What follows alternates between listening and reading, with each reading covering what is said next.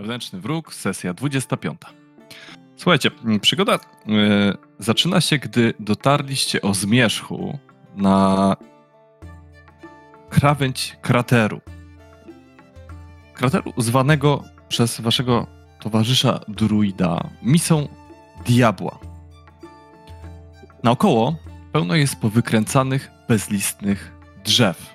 Trawa, która ma dziwaczny kolor, raz tu zielonkawy, tu wręcz niebieskawy, gdzie indziej wydaje się wręcz karmazynowa. Porusza się na wietrze, mimo że wszędzie wokół panuje totalny bezruch. W ogóle wiatru nie ma. Powietrze jest zatęchłe, ciężkie. Jak oddychacie, to pot perli się na waszych czołach. Wspięliście się na wzgórze. Rozglądacie się po okolicy, ale tak jak mówiłem, zmierzch już zapadł, więc niezbyt wiele widać. Główny krater, znajdujący się w centrum, w ciągu wieków zdążył napełnić się wodą. Jest otoczony przez kamienny krąg, którego niepokojące sylwetki oznaczają się na ciemniejącym niebie. Korobrecht, którego kruk właśnie ląduje na jego ramieniu, kracząc znacząco, wskazuje krąg. To będzie najbezpieczniejsze miejsce na nocleg. Zaczynacie schodzić w dół tego krateru, cały czas rozglądając się po okolicy. Wielki pajęczyny. Zastanawiając się, po czym jest ten krater, czy ja tu wyczuwam jakąś magiczną. Słuchaj, wyczuwacie bardzo dużo, to znaczy ty i Rudi, poprzerywanych wiatrów, bardzo dużo daru, który jest tłumiony rzeczywiście przez te kamienie naokoło krateru. I tych wiatrów niepokojących w środku tego kamiennego kręgu jest zdecydowanie najmniej. Ja bym chciał, bo generalnie braliśmy ten pleśniowy, ten co miał reagować na magię, tak? Ja bym generalnie chciał tą fiolkę mieć gdzieś tak przypasaną, żeby ją widzieć. W sensie gdzieś przypaśnie czy coś, żeby móc na nią zerknąć. Dobrze. Chyba, że już się coś zmieniło. Nie, ale widzisz, że wydaje się aktywna. Bardzo aktywna. Zapomniałem o tej fiolce, zaraz zobaczysz, co on robi. No właśnie, wiem, że to jest jednorazowe. Korobrecht powoli opowiada przy okazji o tym, że kiedyś jego dziad, mój dziad opowiadał, że przez setki lat nic tutaj nie rosło. Potem pojawiła się drobna trawa, która, jak widzicie, cały czas się porusza, mimo że nie ma wiatru. Teraz w ciągu ostatnich kilkudziesięciu lat pojawiły się też i te drzewa, ale są bezlistne, powykręcane. Czym jakieś garbusy stojące na wietrze. A ten krąg? To wy wznieśliście? Starsi ode mnie i bardziej doświadczeni druidzi, nasi przodkowie, wznieśli naokoło krateru krąg, żeby zatrzymać to, co wypluły niebiosa. Ale to wydaje się, że ten krąg, myślałem, że będzie chronił czy blokował coś w środku, a nie tworzył bezpieczną polanę. Koło kamieni moc kręgu jest najsilniejsza. Samo to, co spadło z nieba, zaryło w ziemię dość głęboko. Krąg nie chroni na tyle, na ile się da, ale też nie jest wkopany, nie jest klatką, która otacza to. Chociaż sam szczegółów nie znam, to było dawno temu.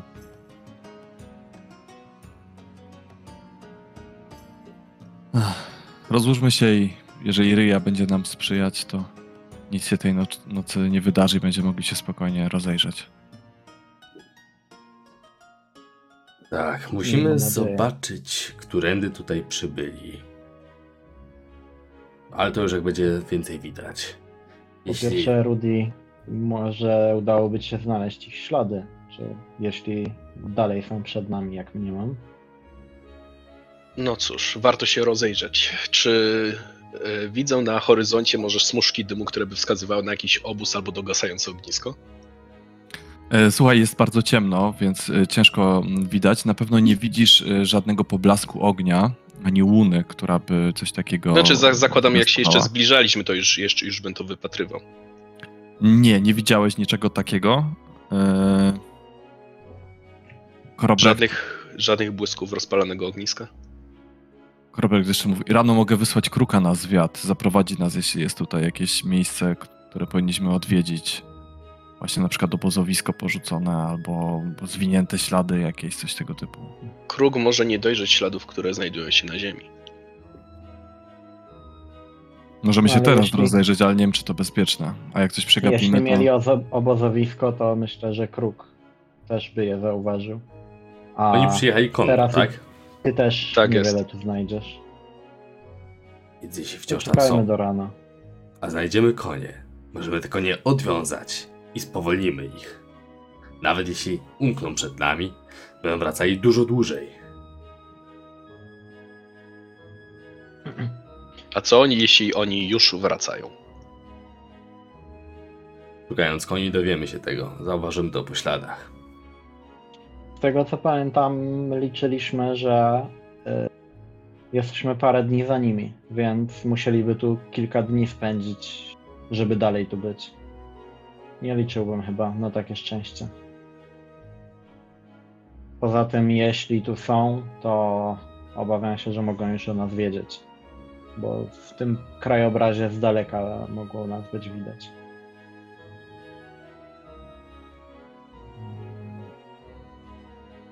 Rudi, czy Jori wyciąga swoje posłania i koło kręgu, koło kamieni rozkłada się powoli. Mhm.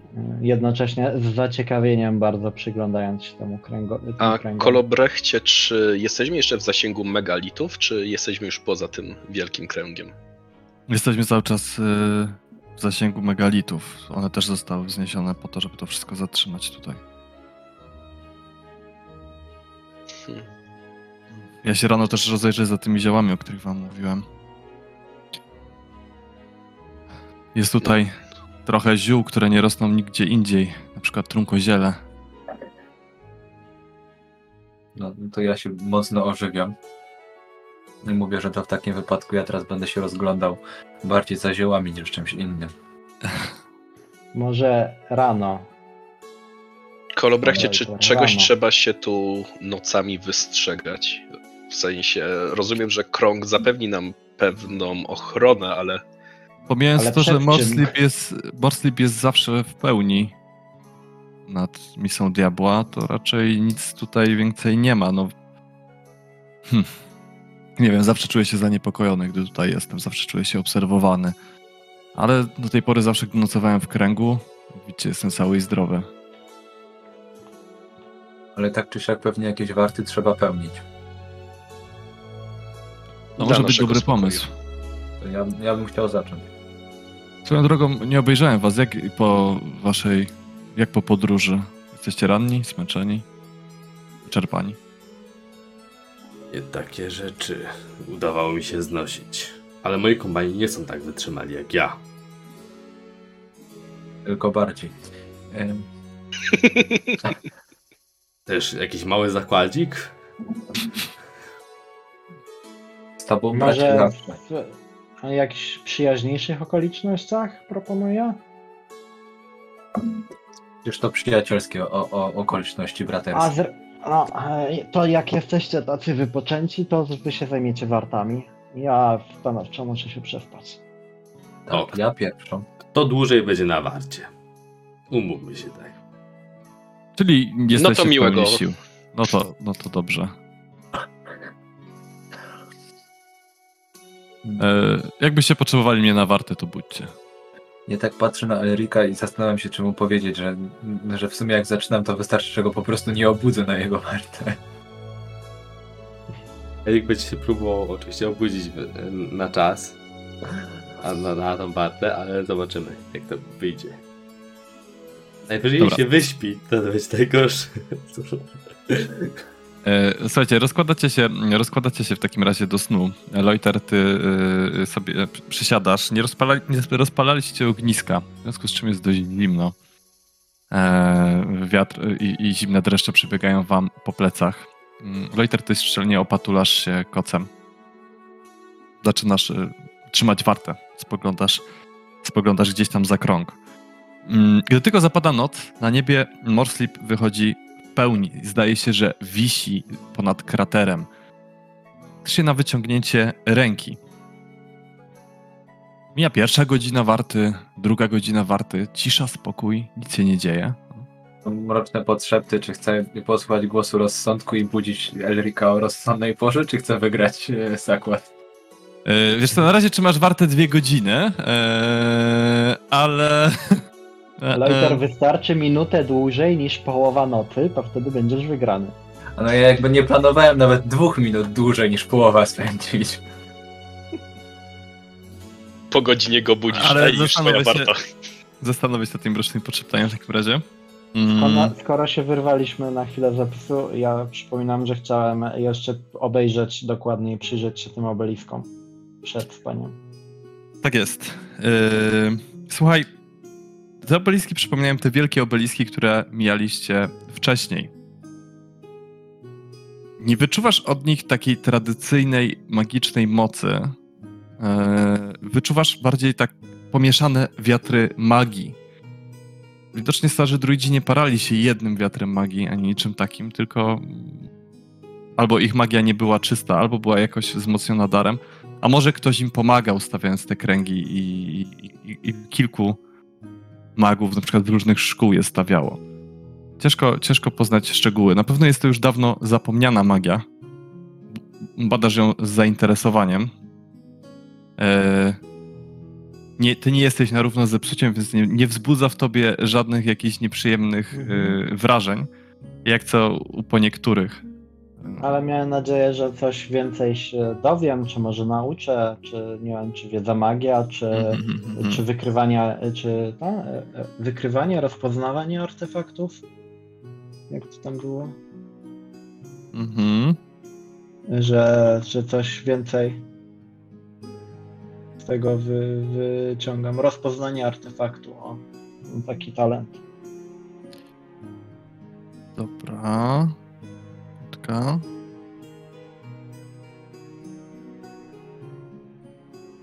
Możesz sobie rzucić na wiedza magia na -20 tutaj.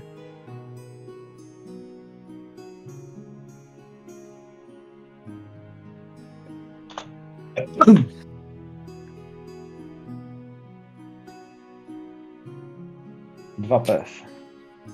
Dobra, no to tak, na pewno są to megality. Jednolite kamienie, które zostały zaczarowane magią druidzką, tak? Na pewno są dalej aktywne. To od razu rozpoznaję, że są dalej aktywne i że zostały stworzone w ten sposób, że nawet usunięcie 1 lub 2 megalitów nie niszczy całego zaklęcia, które jest tutaj rzucone. I na razie tyle mogę ci udzielić informacji, bo muszę odgrzebać, jeśli są jakiekolwiek więcej w podręczniku. Bo... Okej. Nie chcę tutaj nagadać jakiś głupot w razie czego. Dobra, wracając do warty. Leuter, trzymasz wartę. Tak jak mówiłem, jest chłodno. Otulasz się szczelnie kocem. Możesz sobie rzucić na opanowanie na +20.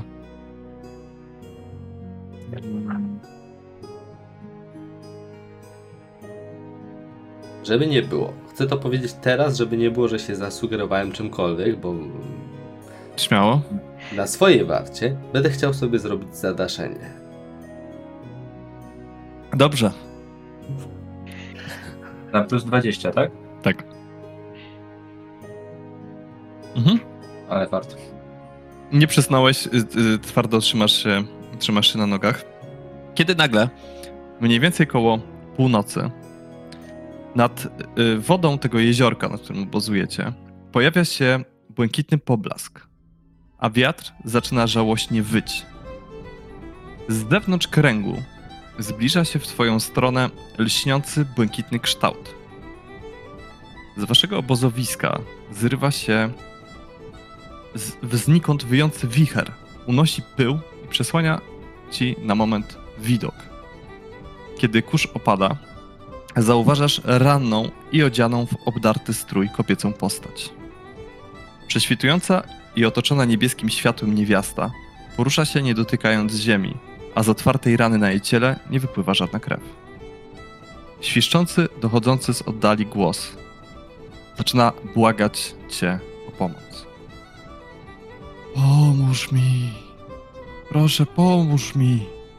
Złóż moje kości na spoczynek, gdyż przemierzam te wzgórza już od bardzo, bardzo długiego czasu. Chodź i zobacz. Chodź i zobacz. No to ja jakby obserwując, zbliżam się do Friedricha, do tego naszego całego przewodnika i staram się go obudzić po cichu. Otwiera oczy, widzisz w jego oczach przerażenie, patrzy na ciebie. Co się stało? No i pokazuję mu w takim wypadku w tamtym kierunku. Na ryję, przeżegnuje się, rysowując krąg. Pobudka! Halo, panowie, pobudka! Ja nie wiem, pokazuję, czy to jest normalne w tej okolicy. Nie, ale nie, jeszcze nie. Nie jest normalne, Leuter. Zdecydowanie nie jest normalne. Do tej pory nie spotkałem tutaj żadnych duchów. Mnie zastanawia, że Leuter postanowił obudzić chłopa, których zna od paru dni, a nie maga, z którymi podróżuje od miesięcy. No bo jakby, wiesz, no on bywał w tym miejscu, mówił, że tu spał wielokrotnie, nie? A nikt go nie zapytał, czy to jest normalne, że tacy ludzie tutaj, znaczy w sensie, że duchy tu chodzą nad wodą. Słuchajcie, patrzycie w kierunku zjawy. Wydaje się wam przerażająca, ale mimo wszystko nie wydaje się okazywać żadnych wrogich zamiarów. W związku z tym opanowujecie się dość szybko. Słuchajcie, ubrana jest w kaptur, ma łuk przewieszony przez ramię. Wygląda na jakiegoś typu podróżniczkę. Widać, że ma rany na ciele, jakby pozostałość sztyletu lub jakiegoś noża, jakiegoś ostrza. Tak od razu, Rudi, to oszacowujesz. Gunbad jako jedyny nie obudził się do tej pory, śpi sobie smacznie, wtulony w kącie w jeden z kamieni. Tarcza służy mu za kołdrę. Jest ta istota. Podejdę, porozmawiam z nią. Może być niebezpieczna, więc na razie trzymajcie się w odległości. Nie wychodź za krąg. Postaram się. Chodźcie i zobaczcie. Chodźcie i zobaczcie. Pochowajcie mnie. To mamy zobaczyć. Miejsce mojego spoczynku. Zbierzcie kości i pochowajcie. Kim jesteś? Kto cię tu wabił? Nazywam się Brunhilde Gratten. 120 lat temu byłam zwiadowczynią. Zwiadowczynią? Ekspedycji. Jakiej jest ekspedycji? Ekspedycji Dagmara von Wittgensteina. Słyszeliśmy już coś o tym. I w jakim celu tu szliście? Mieliśmy znaleźć to, co wypluły gwiazdy. Ale... Chowajcie mnie, opowiem wam wszystko. Wybacz nam, Brunhildo, ale musimy ciebie dokładnie przepytać, zanim zrobimy to, co nas prosisz. Dagmar mnie zasztyletował i resztę ekspedycji w jaskini niedaleko. Znaleźliście tam coś? Ich właściwie pogrzebał, a mnie zasztyletował, jeżeli muszę być precyzyjna. Ponoć jest tu też gdzieś obserwatorium Dagmara. Nie, tu nie ma obserwatorium. Ale Dagmar miał przy sobie klucz do obserwatorium. I chyba już wiemy w takim razie, czego szuka nasza towarzyszka. No, nie towarzyszka, tylko zwierzyna. Ale mówiłaś o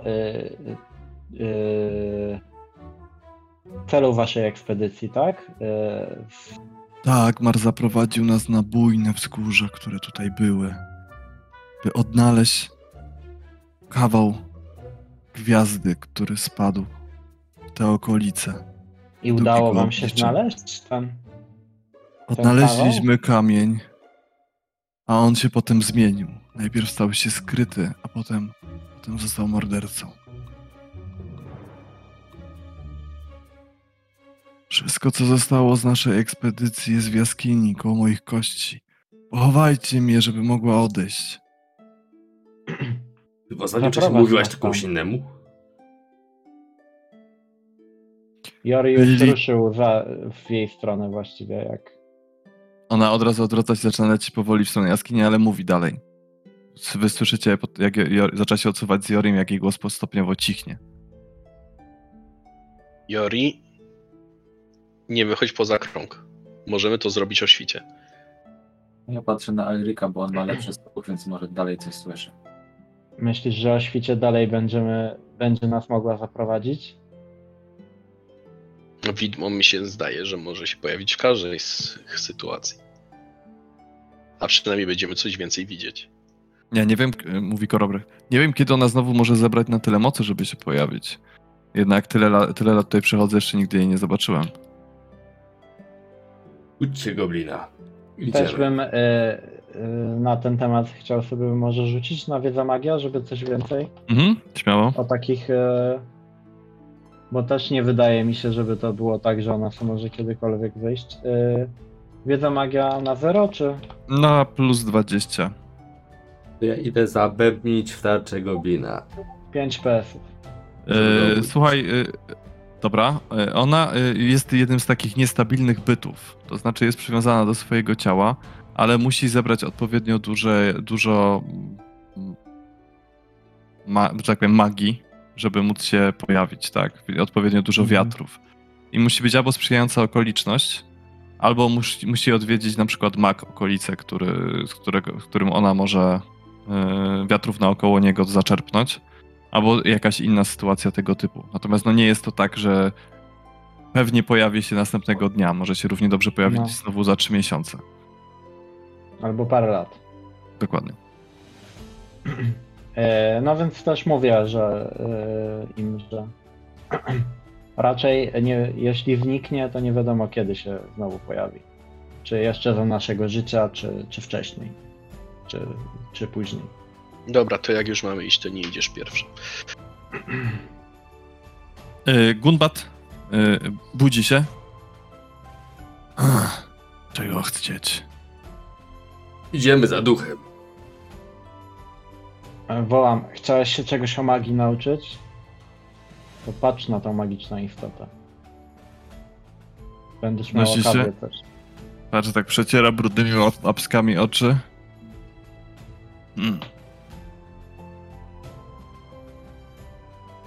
No dobra.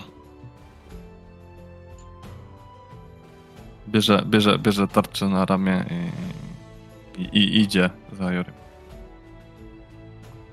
Dobra. Ja podążam tą drogą też. Dobra, to jak idziemy, to pójdę pierwszy i rozpalę latarnię. Podkręcę na maksimum płomień. Dobra. Właśnie, bo my tu mamy, ona świeci i mamy jakieś światła, bo w sumie to ani księżyca. Ona tak, światło księżyca dokładnie, bo jest pełnia. Zielonkawo. Więc jest tak i ona robiła zieloną poświatę, niebieską poświatę. To wolę żółtą jeszcze dodać. Tak, Rudi jeszcze rozpalił lampy. Leuter, idziesz za nimi. Korobrecht też oczywiście idzie z wami. Słuchajcie, idziecie w stronę drzew karłowatych, które są kawałek dalej z boku, powykręcane, zwiędłe.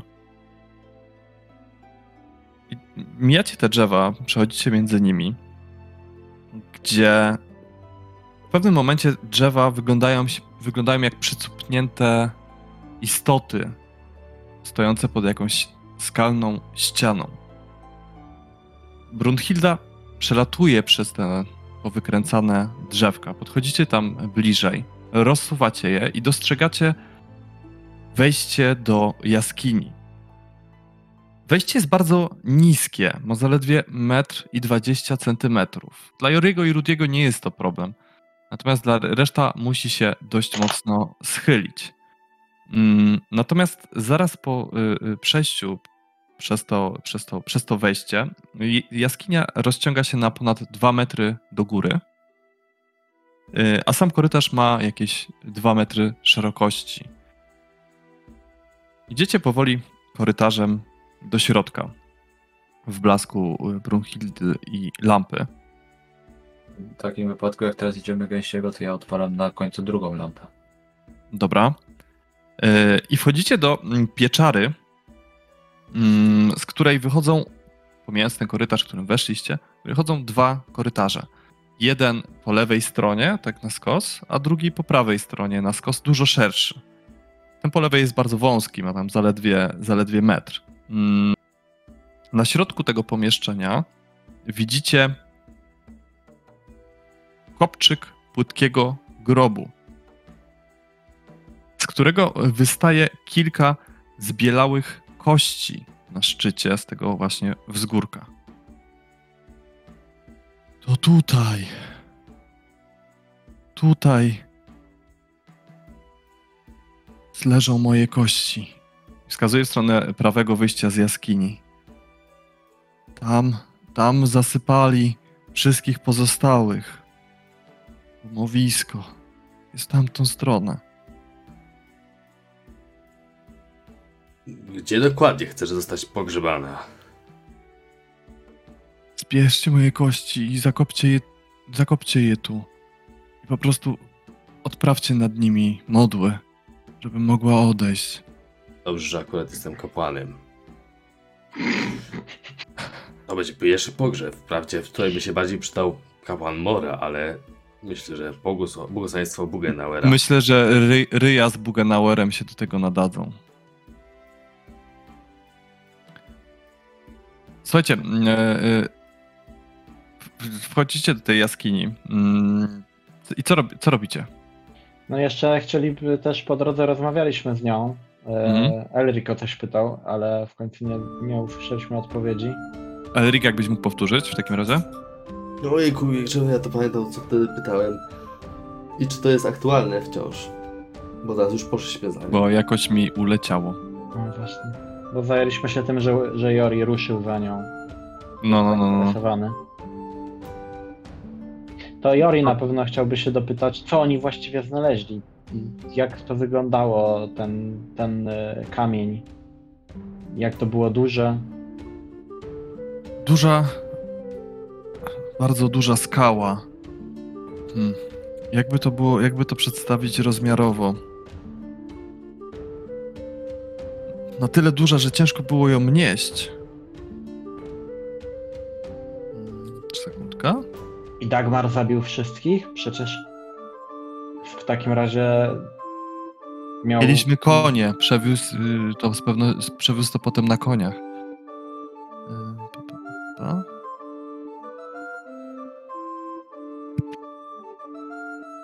Mam zdjęcie, ale nie mam opisu, sekundka. No to dla skali, że wielkie jak człowiek, jak pies, czy jak co? Na pewno wielkości niziołka przynajmniej.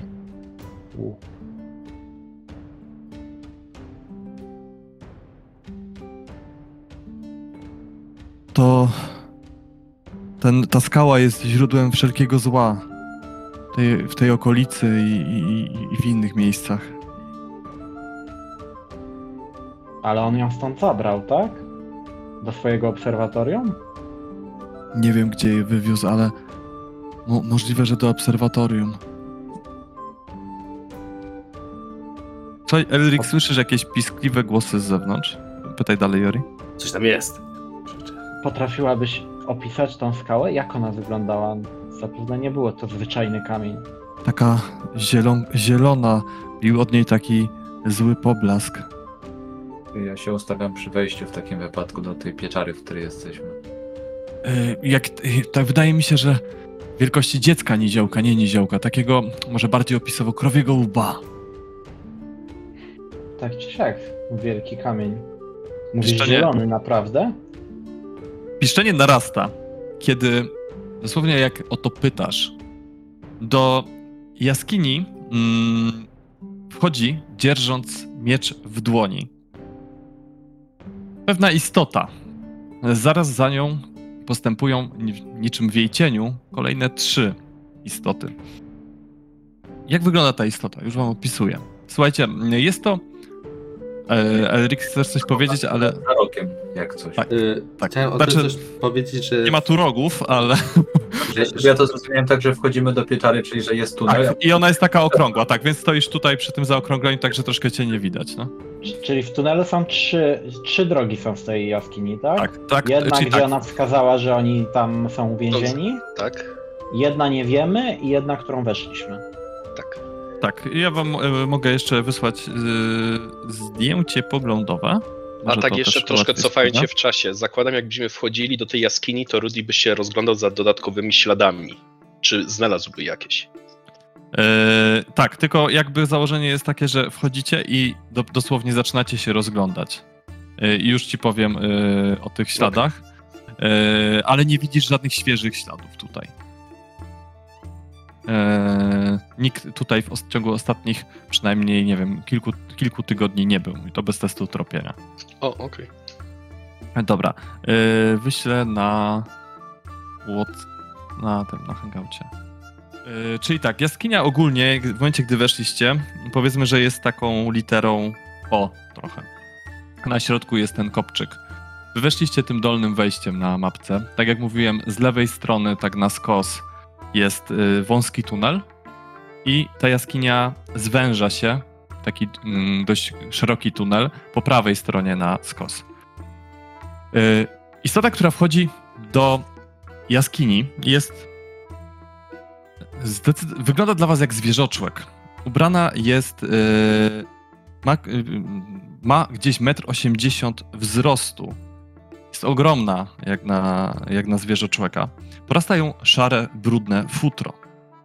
Ma chwytny ogon, który lata na boki i zwieńczony jest pancerną kulą.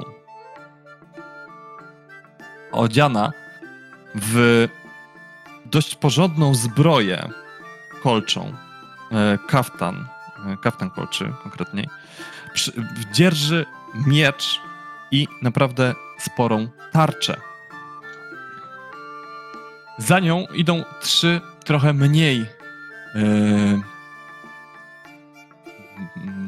postawne istoty, mniejsze, tego samego typu, które również mają tarcze i miecze, ale widać, że są to, że ta pierwsza istota jest przywódcą pozostałych. Ale czekaj, odziane w zbroję, ogon z kulą na końcu. Ta jedna, ten największy ma ogon z kulą, reszta ma po prostu długie ogony. Przypominają wam trochę mysie ogony, coś tego typu. Ale to właśnie, czy to są... Okej, pójdę w tą stronę. Jak myszy wyglądają, albo nie wiem, wiewiórki, czy... Jak szczury. Czy, tak, jak myszy, jak gryzonie. Jak gryzonie, okej. Tak, takie przerośnięte gryzonie. Stać, spokój, albo śmierć! Krzyczy piskliwym głosem istota na przedzie. Ja pozwól sobie rzucę na opanowanie, czy ja w ogóle zwróciłem na nich uwagę. Okej, zwróciłem na nich uwagę. Dobra. A mnie zauważyli, czy nie? Słuchaj, no na razie weszli do wejścia do jaskini i teraz jest kwestia taka, on wchodzi, zanim wchodzi reszta. Masz jeszcze moment na reakcję, zanim cię zauważą. A ja może dokończę to, co chciałem powiedzieć jeszcze dużo wcześniej, co? Wtedy, kiedy tak. Jeszcze oni rozmawiali, a ja tak. Usłyszałem wtedy te zbliżające się piski. Tak, ale z uwagi na to, że ty coś powiedziałeś, a oni cię zignorowali, to uznajemy, że cię zignorowali, a ty robisz to, co chcesz. Tak, a to, co ja chciałem zrobić, otóż... to wziąć goblina i razem z nim się ustawić w pozycji bojowej przy ścianie jednej, trochę przylegając do tej ściany. Ja za goblinem, goblin z tarczą przed sobą. Oczywiście dogadam się z nim jakoś, żeby go przekonać, że to jest pozycja bojowa, zresztą pewnie widział takie rzeczy. Żeby być w razie tego gotowy by się do walki. Przydał. Co? Ja bym myślę, że rzut na dowodzenie by się przydał, bo Goblin mnie słucha, a nie wiem czy ciebie słucha. Tak, będziesz nie na dowodzenie, ale Elric powtórz ostatnie zdanie, bo nie usłyszałem. Ustawiłbyś się za nim i tak, nie usłyszałem co dalej. W pozycji bojowej przylegając do ściany, tak żeby od razu nas nie zobaczyli, tylko żebyśmy, ale żebyśmy byli najbliżej tych wchodzących osób. Kilkolwiek nie będą. Powiem tak, wy się ustawiacie patrząc na tą mapkę z lewej strony, czyli w kierunku tego korytarza idącego w lewo. Leuter, ty jesteś z prawej strony, bardziej w tym zagłębieniu tam. Tak, no i ja jednak mimo wszystko jak oni weszli, to chciałbym się schować tak, żeby mnie nie zauważyli. Czyli nie wiem, skutnąć ale tyle i na ile to możliwe, nie rzucać się w oczy, liczyć, że mnie nie zauważą. Dobra, tak, to wiesz, będzie test. Jak będzie działo, to żebym był za nimi. Dobrze, to będzie test sporny, dostaniesz plus 10 do niego. Skradanie wieś kontra jego percepcja.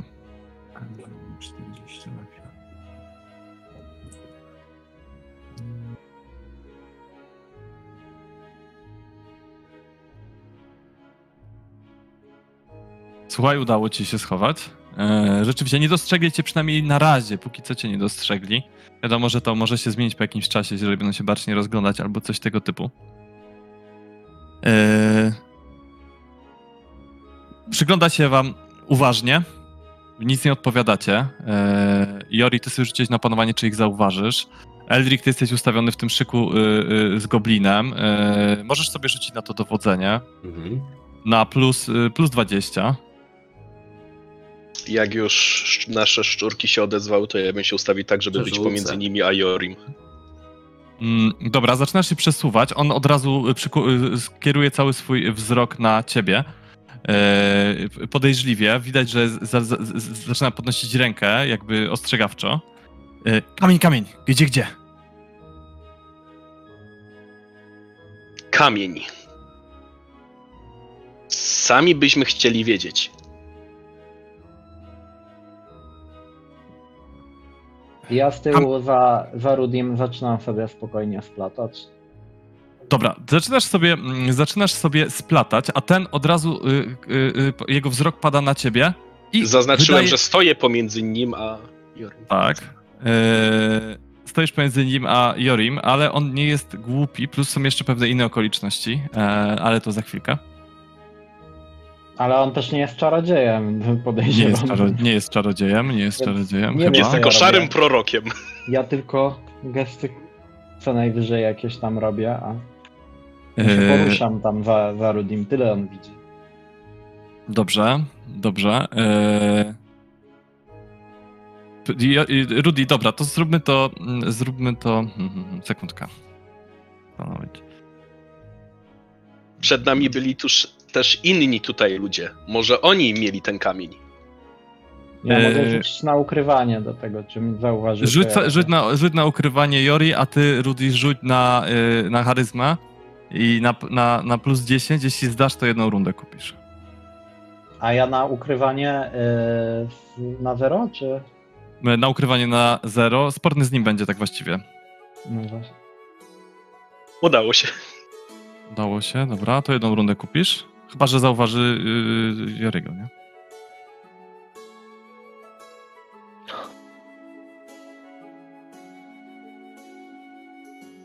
Remis. Dobra. Kupiłeś I ile masz tego 170? Kupiłeś tą jedną rundę. Dobrze, to jeszcze raz możesz spleść w takim razie. To w ogóle jeszcze nie, bo jeszcze nie rzucałem. No to dobra, to rzuć sobie na to splatanie po prostu.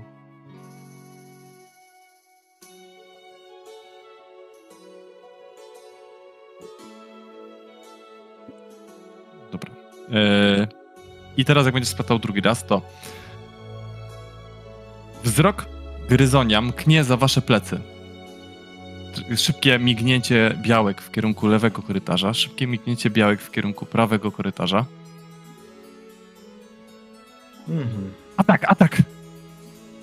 I widzicie, jak za waszych pleców z mniejszego korytarza wypada jeden gryzon. Jak pada słowo atak, to rzucam się na najbliższego. Wypada jeden gryzoń. A z tego szerszego korytarza wypadają kolejne dwa. Rzućmy sobie na inicjatywę wszyscy. Okay. I to jest to jedno splatanie. Ja mam tylko jedno splatanie. Teraz w pierwszej turze będziesz jechał po prostu jako pierwszy. Nie wiem, czy będziesz chciał splatać, czy rzucać. Mhm. Jeden duży szczur i 6 małych, tak? Tak.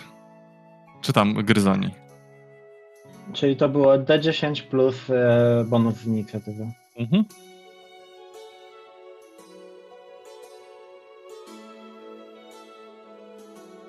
O.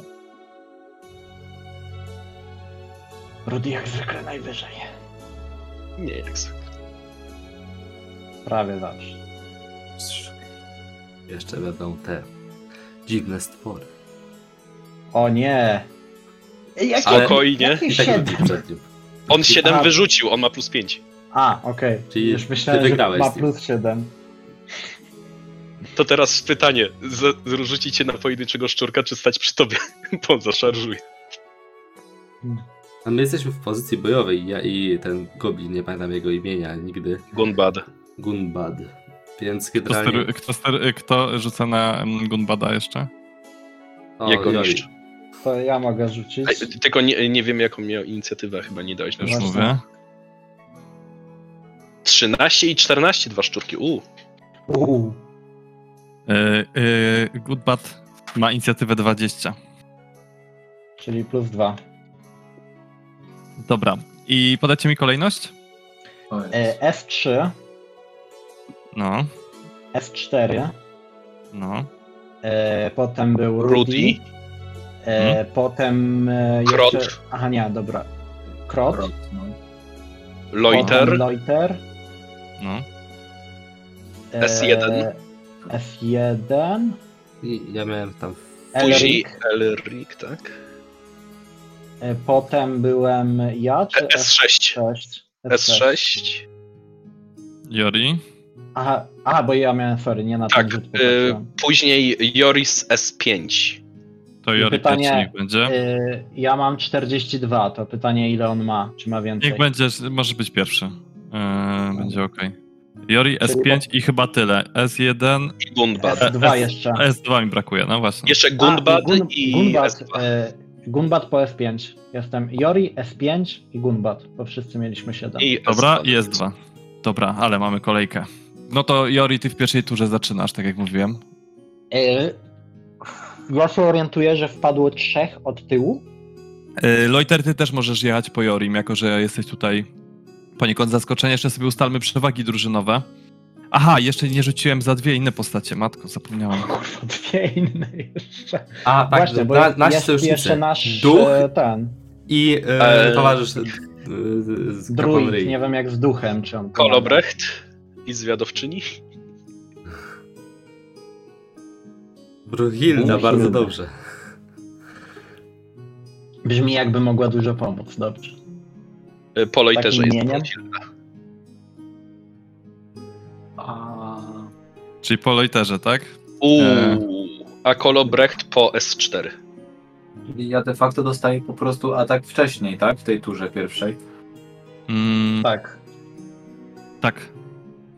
I macie, no za zaskoczenie tam jest przewaga, ale to muszę wyliczyć te przewagi drużynowe, bo ich jest 7, was jest 7, czyli liczebnie jest to samo. Oni was zaskoczyli, znaczy oni mają przewagę taktyczną, tak? Bo otoczyli was. Ale my mieliśmy formację bojową z goblinem. Ale my możemy atakować w każdym kierunku. Ale my część też, ale my z Elriciem też część otoczyliśmy. Tak, nie? Tak, poniekąd. No to myślę, że będą po 2 przewagi dla każdej drużyny. Mamy jeszcze i ducha. Bohaterowie i wrogowie będą po 2 przewagi. Dobrze. To zaczyna Rudi. Nie Rudi, tylko Jori, a potem Leuter pójdzie. Jako że Leuter z zaskoczenia wypadł też. Reszta w normalnej kolejności. Ich 3 w wejściu tym, którym weszliśmy, 2 w jednym... 3 plus przywódca jest w wejściu, 2 jest w tym korytarzu grubszym, 1 jest w tym korytarzu chudszym. I do tych korytarzy jakby nic mnie od nich nie dzieli? Żadnej kompanii? Gdzie jest ten Korobrecht? Korobrecht stoi między wami. Niedaleko ciebie i Rudiego. Ale, czyli ja jestem między Korobrechtem a tymi trzema też, tak? Ja stanąłem między tobą a tymi czterema. Dokładnie. I Korobrecht stoi koło ciebie. Ale chodzi mi o to, czy ktoś mnie osłania od strony tego pojedynczego albo od tego podwójnego, czy nie? Pewnie Korobrecht. Nie? Tak, jesteście z Korobrechtem jakby na drodze tych dwóch. Okej? Okay? No to ten, ja sobie rzucę w takim razie pocisk. Bo Goodback poszedł z Elriciem na jedną flankę. Mają najbliżej do tego pojedynczego lub do tej czwórki. Leuter jest z przodu przed Rudim jeszcze, zaczajony, więc on jest też najbliżej tej czwórki. Rudi cię dzieli od tej czwórki i ty stoisz obok Korobrechta i wy jesteście wystawieni na tą dwójkę w korytarzu za wami. I tego pojedynczego też. Tego pojedynczego też, ale on ma do was dalej, no i jest szansa, że tutaj go Elric z Goodbackiem zgarną. To wyciągam rękę w stronę tych dwóch w korytarzu najbliższych i szepczę zaklęcie. Ładnie. I to jest 4 PS-y, czyli, a wcześniej miałem 8, czyli mam 8 nadmiarowych, 2 zużywam na to, żeby poszło w obu, 6 nadmiarowych PS-ów, czyli to jest 10 plus, jeśli dobrze pamiętam, plus 6, tak, co po 16. Po 16 i co to robi? Jakiś opis, proszę. Opis. Wyciągam w ich stronę rękę, cień mojej dłoni sięga w ich stronę i dusi ich cienie. Dobra, i to nie jest pocisk, nic takiego. To jest pocisk magiczny. Oni się przed tym nie bronią, to ich po prostu dusi, omija pancerz, tylko wytrzymałość od tego odliczają. Aha, omija pancerz, dobra. Dobra. Słuchaj, udusiłeś 2 te szczury, one padają martwe na ziemię w tym korytarzu. I teraz następny jest w takim razie S3 i S4. Leuter jeszcze. Leuter, tak. Leuter. Dobrze, no to de facto w takim wypadku ja bym chciał tego głównego zaatakować, skoro mogę wybrać. Dobra. To chciałbym jego od tyłu. I przewagę dostajecie za to, co zrobił Jori. Czyli macie 3 przewagi. O, Jori, dla ciebie przewagi będą duże. Po prostu splatanie i rzucenie zaklęcia. No w sensie możesz to policzyć jako szarże, jako cokolwiek uważasz. Dobra, czyli podbiegłeś do niego, ciechnąłeś go swoim mieczem. On bez zastanowienia blokuje ten atak tarczą. Trójkątną. Tak, tylko teraz to jest tarcza, więc tu jest tak, słabsza ręka, więc minus 20.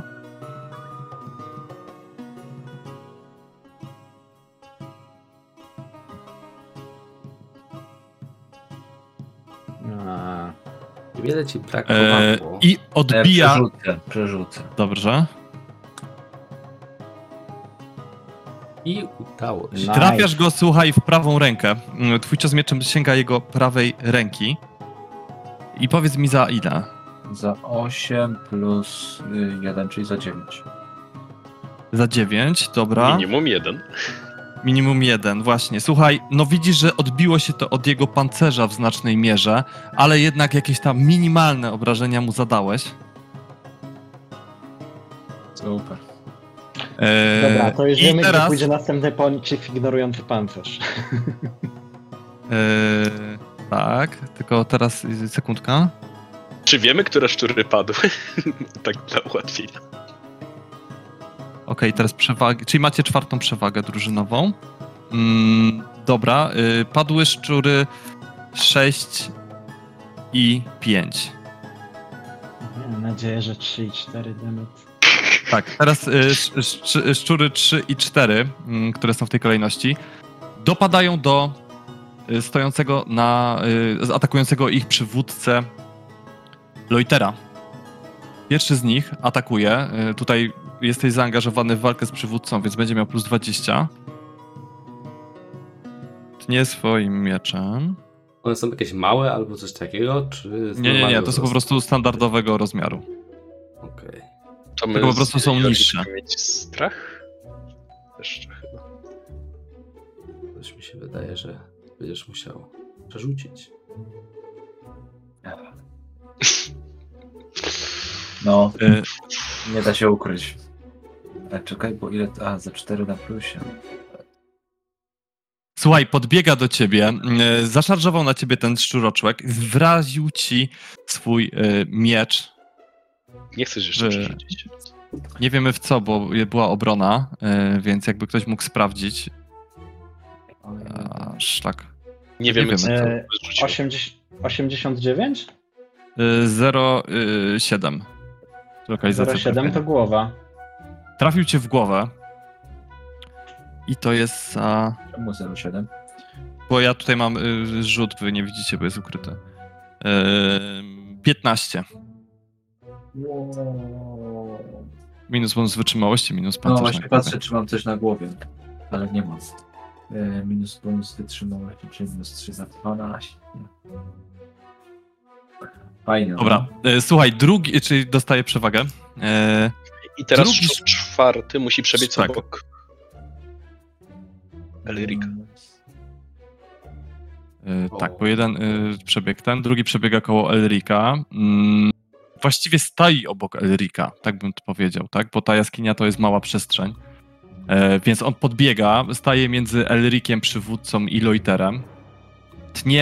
Tnie swoim mieczem Leutera. Będzie miał już za przewagę liczebną plus 40.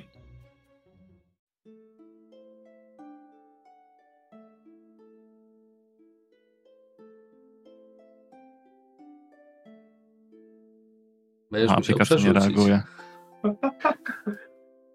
Myślisz? Ale kurde, tak niewiele.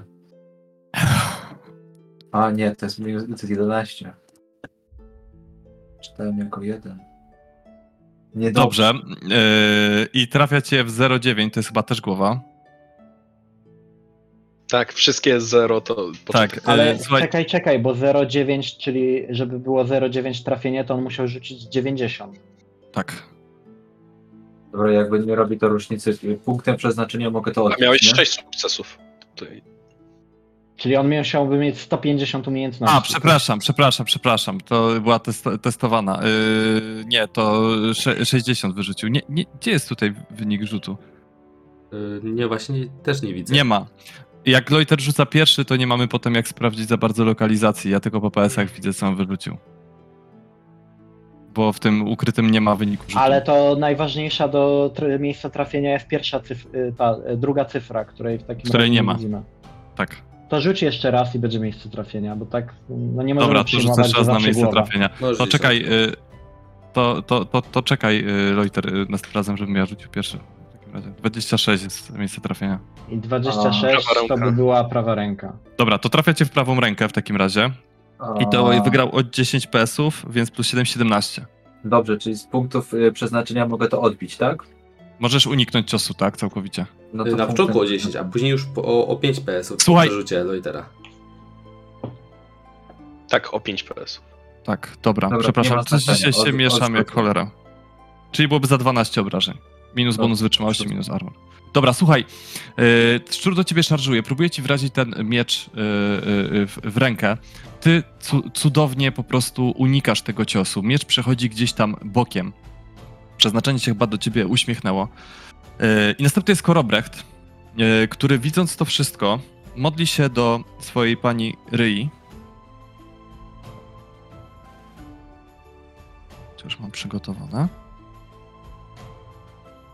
I tak, podbiega po pierwsze do ciebie. Aha, tylko tak nie może tak zrobić. Nie, to nie podbiega do ciebie. Albo nie, podbiega do ciebie, kładzie ci dłoń na ramieniu, bo jako, że od pleców nie jesteś atakowany. Ale ci to do kogo podbiega? Bo ja... Korobrecht do ciebie. Okej. Modli się. Ale teraz tak, czy ja mogę tutaj... Ale niestety nic się nie dzieje. Ryja nie odpowiada na jego modły. Może wyczuła w tobie jakieś dawne występki albo coś innego, ale nie odpowiedziała właśnie na modły Korobrechta. Dobra. Tak, będziemy przewagi. I teraz mamy R, czyli Rudi. Tak.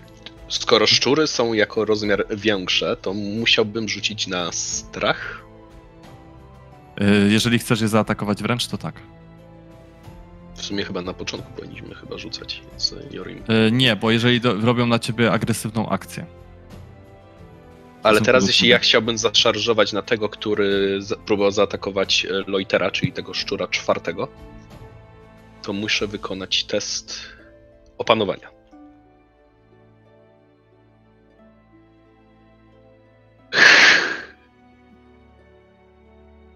Musisz na kogoś innego zaszarżować. Przerzucę. Na inne szczury, tak?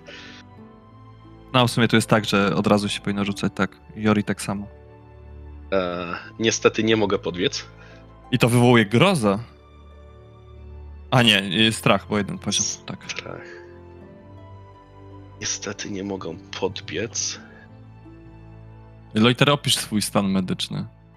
Tragiczny. No, i to jest porządna, jednym słowem odpowiedź. A nie jakieś tam, no mam 20% mojego życia. Czy też szczury tam w głębi są, blokują wyjście? Te mniejsze? Tak, dwa szczury w głębi są martwe, leżą uduszone na ziemi. Tak. Więc będzie chodzi mi o te wejście, co my wchodziliśmy. One się tam tłoczą. Tak, one się tam, znaczy tak, są dwa wybiegły i rzuciły się na Leutera razem z tym przywódcą. One są tak troszkę krok przed wyjściem i ten trzeci jeszcze tam stoi w wejściu i też chyba będzie chciał obiec ich. To chciałbym rzucić tam w takim razie swoją płonącą latarnię i spróbować podpalić tego ostatniego ewentualnie. No dobra, to rzucaj. Umiejętności strzeleckie na 0. Okej. To jest ten moment, kiedy musi się to udać. 15. Jori, widząc co Rudi robi, jak ta latarnia odrywa się od jego ręki. Mam ochotę to przeżyć. Złota korona, odliczę ci to od wypłaty. Słuchaj, latarnia leci, przelatuje za szczuroczłekiem, podpala ziemię za nim. On widzi, że tak aż podskoczył, chyba wystraszył się tego ognia. I tym bardziej nakłoniłeś go do tego, żeby ruszył w głąb jaskini. Haha, nie macie odwrotu. Jesteście między Elriciem a Bogiem. Zanim to się stanie, to teraz jeszcze mamy Krota, czyli przywódcę naszych gryzoni, który łapie swój miecz w rękę i no jak to inteligentna rasa bez litości próbuje dobić Leutera. Czyli który to było jakby poza turą. Darmowa akcja. No to tak, to mogłeś to wypić. Zanim on to robi, to chciałbym wypić miksturę leczniczą. Dobrze. I on ma też plus 40 z uwagi na to, że jest przewaga liczebna sroga. No i co się dzieje przy wypiciu mikstury? Bo to jest elwiry, czy zwykłe? To jest jeszcze zwykła. To jest zwykła. To bonus wytrzymałości. A to uff. Nie no, szkoda, może by wybuchł i ich wszystkich pozabijał. Ciebie też, no. Nie, my jesteśmy dalej, a oni wszyscy są przy tobie.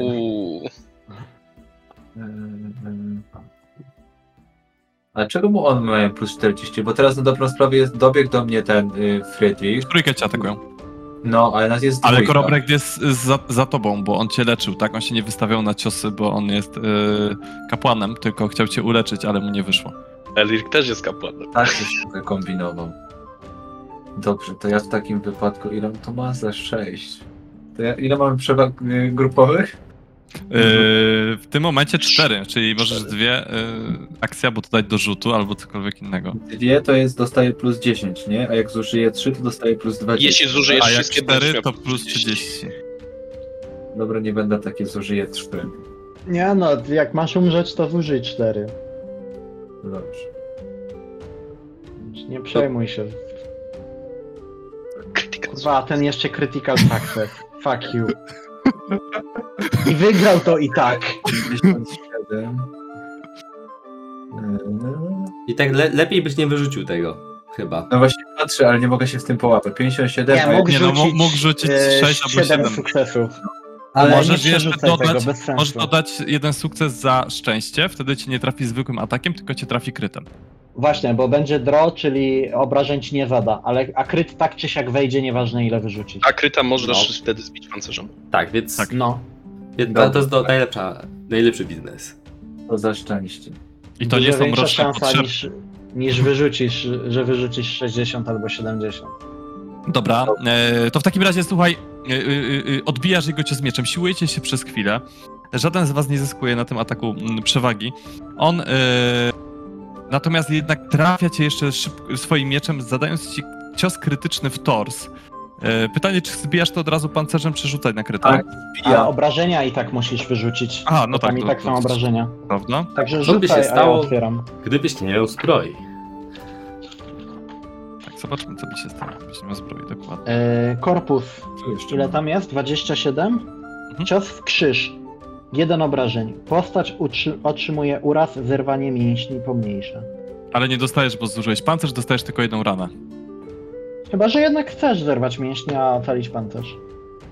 Nie. Dobra. I teraz słuchaj, on tak wykonał cios tym mieczem i jeszcze uderza cię swoją tarczą, czyli bierze wynik swojego pierwszego testu, którego nie mamy.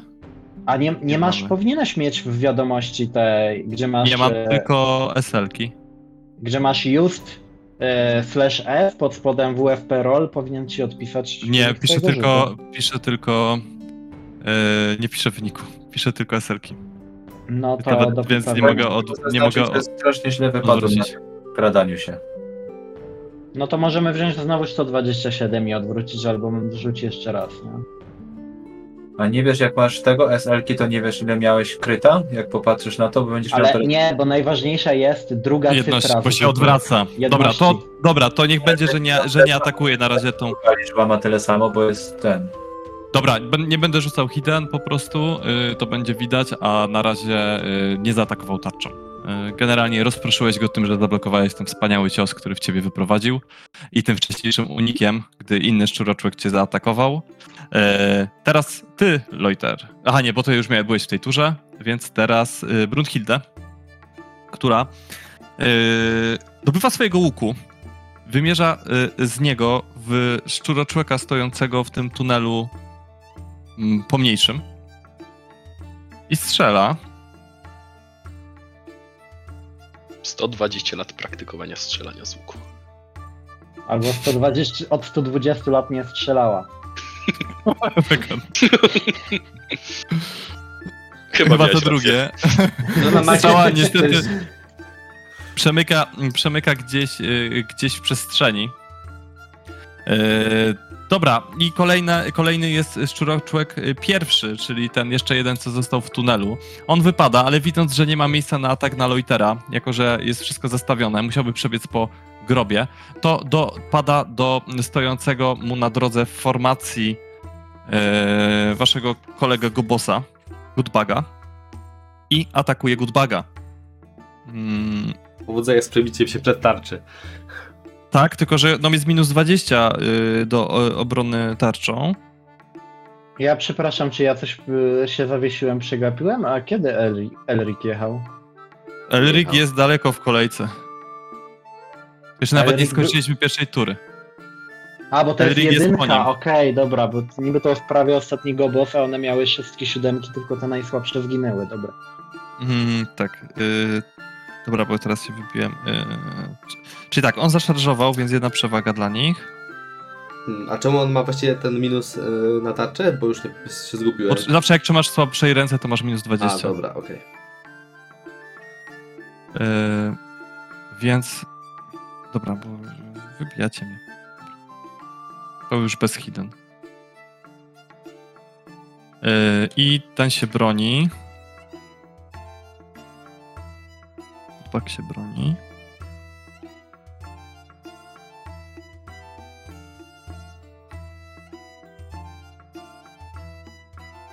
Goodback zasłonił się przed ciosem, ale ten mimo wszystko przebił się przez jego tarczę.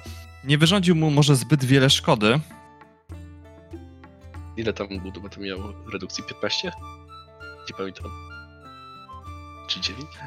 Można powiedzieć wręcz, że wyrządził mu minimalną szkodę, jaką tylko się da. Natomiast niestety przy tym potknął się, wywrócił się na plecy i jego zasłonił się tarczą, także nic mu nie jest w stanie zrobić, ale wasza formacja, Elric, legła w gruzach. Ale teraz twoja tura i może będziesz w stanie to naprawić. Elric w tej chwili ma ważniejsze sprawy na głowie niż naprawienie formacji, bo właśnie przebiegł koło niego ktoś, kto prawie zabił mu brata. Co generalnie jest czymś, czego Elric nie toleruje, więc Elric zamachuje się halabardą. Jak ktoś miałby zabić brata, to tylko on. Więc zamachuje się halabardą w plecy tego, kto właśnie próbuje mu zabić brata, czyli tego mniejszego szczuro, coś tam podobne stworzenie. Dobra. Tak. Przewag żadnych nie mamy, ale pewnie i tak bym jakoś specjalnie ich nie używał. Może, nie wiem, jak potraktujesz to, że on stoi tyłem, ale myślę, że... możesz sobie plus 10 dać, na pewno. Dobra. I nikt innego nie atakuje w tej chwili, tak? Tego akurat. Nie, bo Leuter atakował tego przywódcę. Dobra, zobaczymy, co z tego będzie. Wygląda ładnie. Wygląda ładnie. On się broni. A ja tartę, to plus 10 ci siadło. On, ale jak jest od pleców, to powiedzmy, że się nie będzie zasłaniał tarczą, tylko będzie unikał.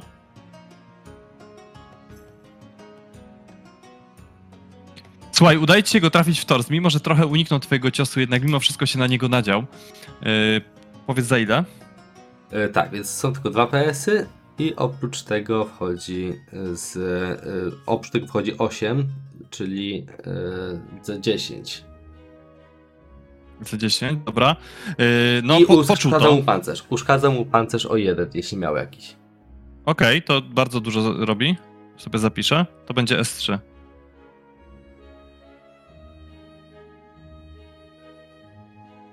Dobra. Słuchaj, wyprowadziłeś ten cios, tak? Teraz Jori. A, Jori już był w tej turze, przepraszam. To teraz Goodback. Goodback podnosi się z ziemi.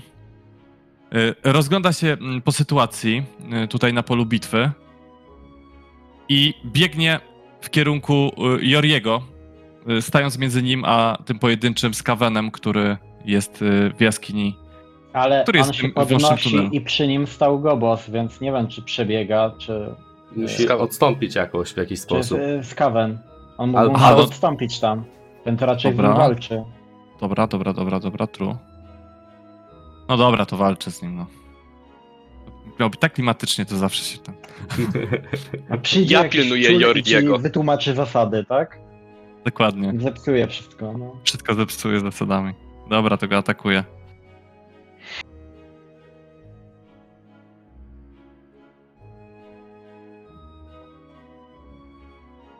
Dobrze mu idzie.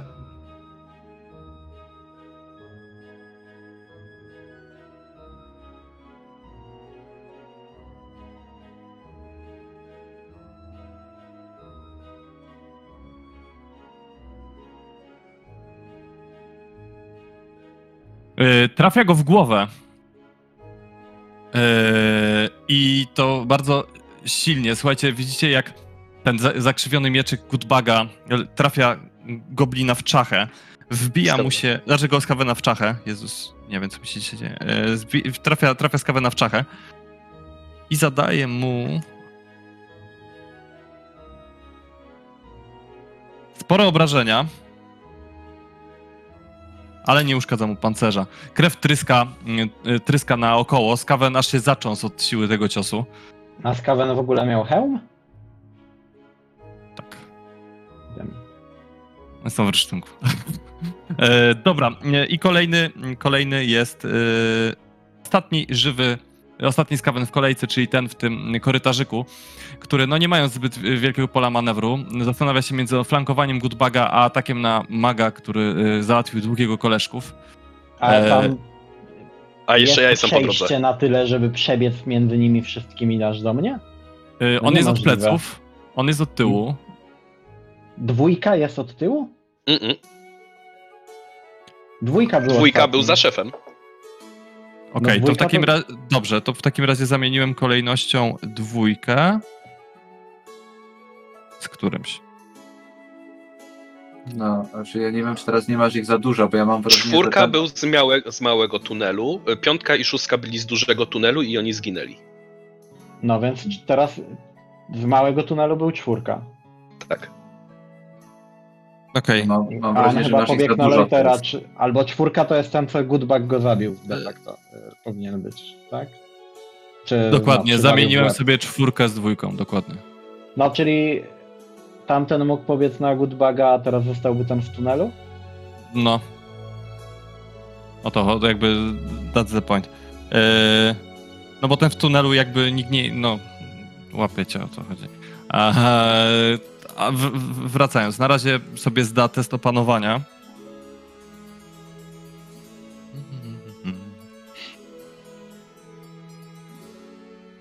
Widząc, jak Jori pokonał dwóch jego koleżków w drugim tunelu, nie decyduje się na atak na Joriego. Zamiast tego rzuca się w kierunku Goodbaga i atakuje Goodbaga. Ma duży morale jak Maskawen. Goodbug się broni.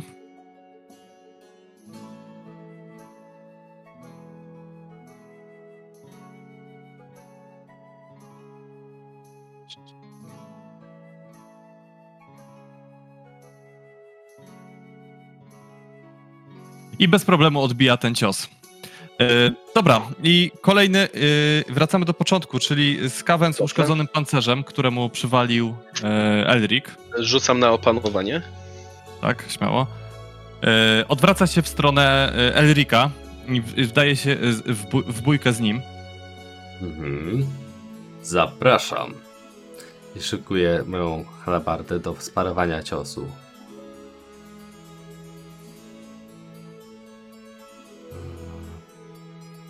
A tak nie idzie mu zbyt wiele, dobrze, ale... A sytuacja taktyczna? Jeszcze na początku rundy. Rozwiązanie sytuacji taktycznej, tak. Macie jedną przewagę za sytuację taktyczną. Z ich konta na wasze konto. Jeszcze za przewagę liczebną, bo teraz chyba nas jest więcej, czy nie? Podsumowuje się przewagę taktyczną i się przekazuje jedną w którąś stronę. A, okej, sorry. Spoko. Słuchaj, bez problemu odbijasz jego cios swoją halabardą. Tak, kolejny jest ten, który również stoi koło Leutera. Ten nie ma dojścia do Elrica, w związku z czym tnie też Leutera. Ma plus 20, bo zostało ich dwójka. A ja mam dalej na 0. Tak. W sumie gdyby nie ten jeden... Słuchaj, parujesz ten cios i wyprowadzasz krytyczny cios w niego, więc rzucamy teraz dwa razy. Na lokację i na jaki to jest kryt, tak? Bo ja unikiem. To nie. Że nie będę leciał w pula, ale no, różnicę mam w sumie 1, ale się pochytrzyłem na ten 1. Okej, dobra. Ale unikiem. Kopiesz go w krocze. Możesz się spozycjonować. Gdyby nie ten jeden Skaven, co zaatakował Goodbaga, to oni by byli otoczeni, droga od tyłu odcięta ogniem. Tak. Dobra, to za krytyczny sukces dam wam dodatkowo, dam wam przewagę po prostu drużynową w takim razie. Daj nam punkty życia. Nie mogę. Co tak by nikt na jej życie uleczyło?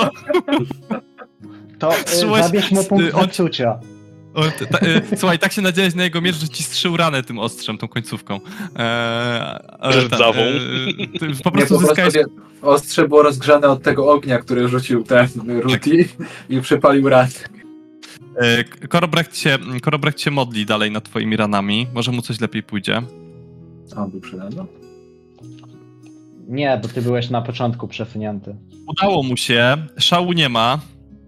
Jako że ma 0 SL, ale tam są talenty, więc jeszcze szybko tylko sprawdzę. Do tej gry? Do tej gry 10 minut aż. Przez 10 minut przywraca życie, więc to tutaj się nie sprawdzi, bo też na niego patrzyłem. Jak sobie przeczytasz opis. Nie, leczysz liczbę żywotności równą bonusowi z ogłady. Przez 10 minut. Dalej. Aha, dobra. Widzisz? Dol. Tak. No, więc jakby użyteczność troszkę spada. Słuchaj, leczy ci jedną ranę. No. No, nareszcie mu się udało. Tak, słuchaj, widzisz jak rzeczywiście twoja rana zasklepia się. Nie wiesz, czy to w wypadku uniku, czy w wypadku modlitwy, ale jednak rzeczywiście czujesz się troszkę lepiej. Korobrecht następnie chciał wyciągnąć miksturę, ale wie, że już wypiłeś, więc nie wyciąga mikstury, tylko skupia się na tym, żeby pomodlić się następnym razem lepiej. Idąc dalej, Rudi. Teraz Rudi, już się nie bojąc, rzuciłby się, zaszarżowałby na Skavena, który został cięty przez naszego gobliniego przyjaciela. 5 przewag macie. Dla Joriego, żeby były 4. 4 dla Joriego. Ale właśnie może zanim przewagi dla Joriego, bo ja nie wiem jak to jest z tym rzucaniem na ten strach, bo ja tego w ogóle nie rzucałem. Jeśli jest walczem przeciwko większego przeciwnika, to wtedy mamy ten strach. Jeżeli to robię, jeszcze raz? Walczymy przeciwko wrogiemu przeciwnikowi o rozmiar większy. Czyli powinienem rzucać na opanowanie ogólnie, tak? Na 0. Tak. Zdałem, czyli się nie boję. Tak, po strach 1. To mamy wyjaśnienie tą sytuację. Bo tam liczba PS-ów, ale niby masz 0, tam jest 1, ale minimum 1, nie? Zawsze liczyliśmy, więc... Dobra, czyli szarżuję, mamy jedną przewagę za szarżę. Tak, czyli 6, no. I to jako fight.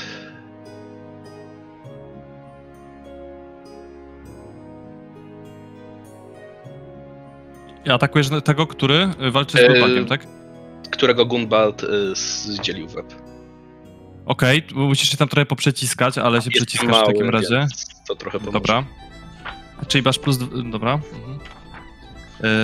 On się broni tarczą.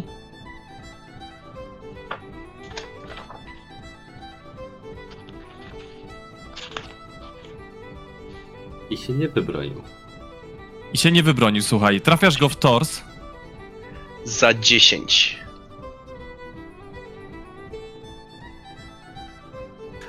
Słuchaj, no trafiłeś go. Słuchaj, gdzieś tam pod zbroją, że coś szczęknęło. Ale Skaven ledwo trzyma się na nogach. Widzisz, że zatacza się, ale jeszcze stoi. Kolejny jest Krot, który dalej jest w pełni sił, co widzicie, że inspiruje pozostałe Skaveny.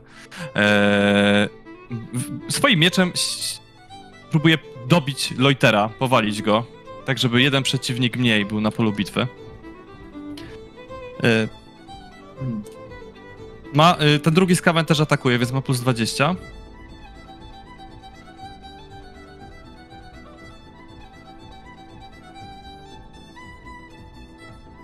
Leuterowi jednak tym razem udaje się wybronić cios. On obraca swój rzut do umiejętności dwie bronie i atakuje Leutera jeszcze tarczą. Leuter teraz tylko rzut obronny. Czyli tylko to 48. A na teście, nie? Na razie mamy 8 przewag, tak? Jak ja atakowałem było 5, za moją szarżę było 6, za moje zwycięstwo było 7 i teraz Leuter wygrał. Za szarżę ci nie policzyłem przewagi, bo było za wąsko. Okej, czyli teraz Leuter zdobyła 7. I za obronę nie ma przewagi. Okej. Czy on rzucił na 0,1, tak? Dobrze, nie ma. Sobie sprawdzisz. Udało ci się. Tak, on rzucił 0,1, ty rzuciłeś 2 PS-y. Słuchaj, jego cios tarczą również blokujesz. I on zużywa 4 przewagi drużynowe z Skavenów, żeby wyprowadzić w ciebie drugi atak mieczem. No mu zależy. No zaciął. A teraz na fajcie, czekaj. O, dobrze. Masz za twoją podłość. Przy swoim 90... Musisz to przerzucić. Musisz to przerzucić. I tak wygrał. On wyrzucił 100 i wygrał. Przerzucę. To jest chyba mój ostatni ten. No. Dobra, no to trafił cię i miał krytycznego pecha. Słuchaj, trafia cię w nogę, zadaje ci 10 obrażeń. Prawa noga. Nie, patrzę, bo nie widzę, ile on miał sukcesów. Wygrało 3 sukcesy. Minus 1 miał, a ty miałeś minus 4. Dobra, czyli on miał z 90. No jeszcze raz, co? W prawą nogę, za tak? 10 w prawą nogę, tak. Minus bonus wytrzymałości. Przepraszam, czy możemy rzucić najpierw na orzesz? Bo wynik 99 do 100 najpierw jest, się rozpatruje. Że trafia w sojusznika. Jest tak? Szansa, tak. 91 do 00.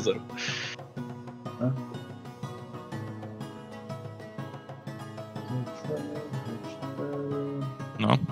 Czytaj, Rudi, jak już masz. Słychać straszny grzyt, broń się wyszczerbia. A, nie ma już ładnego miecza. I otrzymuje 1 punkt uszkodzeń. W następnej rundzie, niezależnie od inicjatywy, talentów i innych specjalnych zasad, postać wykonuje swoją turę ostatnia. Czyli będzie w następnej rundzie ostatni, to sobie zapiszę, dzięki. Leuter? No, znaczy w sensie no, z punktów pancerza i z tego, co zostaje, że zaatakował mnie za 3. Dobra. I teraz tak, on trafił tym ciosem, w związku z czym mają 1 przewagę i on zużywa 1 przewagę, żeby przywalić ogonem... Chwila, a może ten drugi atak w przewag robić? Już robił dodatkowy atak w przewag. Może 2 akcje z przewag? Nie wiem. Z tego, co mi się wydaje, raz można przewagi wybrać. No jeśli chodzi ci o tą sztuczkę, to nie, to jest coś innego. To jest inna po prostu rzecz, którą może zrobić. Ale dobra, to uznajmy, że nie. Uznajmy, że nie może. To w takim razie tylko sobie obróci wynik i zaatakuje jeszcze tarczą. Tylko se. 100 na 100? Czyli obraca 100 ma 100. Czyli znowu ma krytycznego plecha? Czy nie, to jest 001 chyba w tym momencie, tak? To no, jest 2-0, to były 20. Tak, dalej jest ten 100. Dobra, i Leuter już bez problemu się broni. Ale ma krytycznego, drugie orzesz ma w takim razie. Rzucaj na tabelę orzesz. Nie wiem, czy tak to działa, ale rzucaj. No sorry, obracasz dublet? Nie wiem, czy możesz obracać dublet, by the way.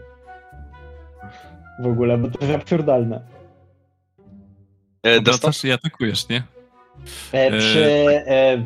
Przy tym 2 broniach, bo to jest ta umiejętność, tak, to tam była jakaś zasada, jak jest dublet, to rzucasz jeszcze raz. Sorry, bo czytałem to dzisiaj, ale jest taki blok tekstu. Tak, ale pamiętam, bo ja kiedyś miałem ten talent. No, Adriadny chyba to miał. Albo Eldred. Mam. 67, jak masz tam, Rudi. Chyba, że nie może, no to nie robił tego. To wtedy Leuter ma na następny atak 2 PS. Albo się potknie i nie będzie miał ruchu, albo nic się nie stanie. Chwila przerwy, bo wyłączyła mi się kamerka, jak siewam. Faktycznie. Te zasady do 2 broni to jest po prostu kurwa taka masakra. Tak, to jest pojebane. A ja dzisiaj jeszcze coś jestem nie w formie i się mieszam strasznie. Chciałem tylko zaznaczyć, że dzięki temu, że ten mnie uzdrowił o 1 punkt, to mam teraz 1 punkt życia. Wyjątkiem. Filip, wyjątkiem jest sytuacja... To jest drugi raz dzisiaj, jak mam 1 punkt życia. Wyjątkiem jest sytuacja, gdy pierwszy atak zakończył się trafieniem, tak czy siak. Dobrze, to ja bym tak uznał, że wygrałem, bo nie chcę mi się nad drugą ewentualnością myśleć. A ja mam być następny, czy ja mogę w jednej turze odbiec i się leczyć bandażami? Macie przewagi, więc możesz odbiec, nie prowokując ataku okazjonalnego, zużywając chyba tam 3 przewagi. 3? No tam jest ta rozpiska, już właśnie sprawdzam, bo sobie ją tutaj otwieram. I to ja jeszcze dopowiem, że jako, że atakował 2 brońmi, ma minus 10 do końca tury, następnej tury swojej. Czyli, jako, że w następnej turze leci ostatni, to do końca następnej tury. Minus 10 do obrony, nie? Minus 10, tak. 2 przewagi. Do obrony. 2 przewagi. 2 przewagi, tak, to liczę to minus 10. Ale mogę się leczyć bandażami, tak? Wyleczyłeś się już dzisiaj jedną miksturą, bandaże zatrzymują tylko krwawienie, możesz się z leczenia leczyć, tak.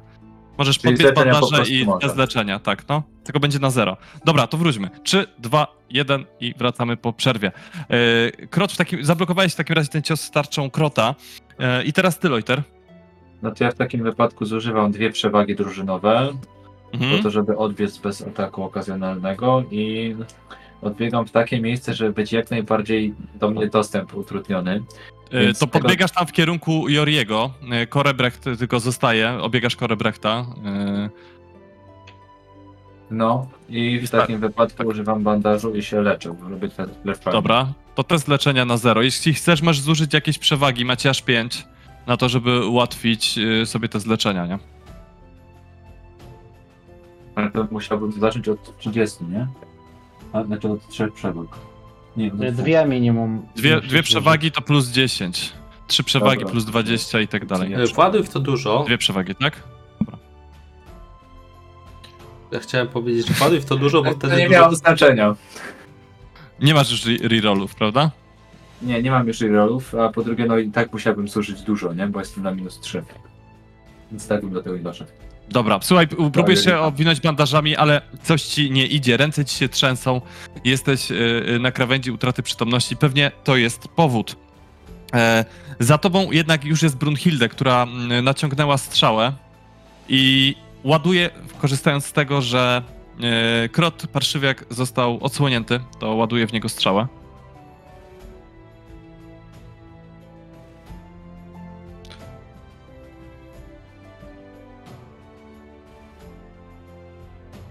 Ale strzała znowu gdzieś tam knie korytarzem. Widać, że Brunhilde nie trenowała od 120 lat.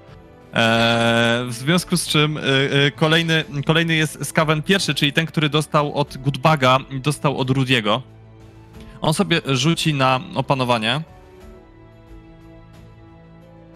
Uciekaj, myszko, do dziury. Spanikowany odwraca się i rzuca się do ucieczki, próbując przebiec między wami w stronę wąskiego korytarzyka. Macie obaj atak okazjonalny. Obaj, czyli kto? Ja i Gunbad. Okay. Tak, Rudi i Goodbug. Zacznij, Rudi. To był ten, którego Rudi atakował, tak? Tak. On nie może unikać, tak? Jako test. To. Chyba może unikać, ale tak. Już to sprawdzę, bo... No, no wydaje mi się, że może się bronić. Unika po prostu. Fight. To fight zrób. Filip, nie chcesz, żebym ja rzucał za Goodbaga? Będzie łatwiej potem. Możesz, MG no. Versus MG. Możesz. Tylko słuchaj, unika twojego ciosu i ty atakujesz jako Goodbug i Goodbug 65.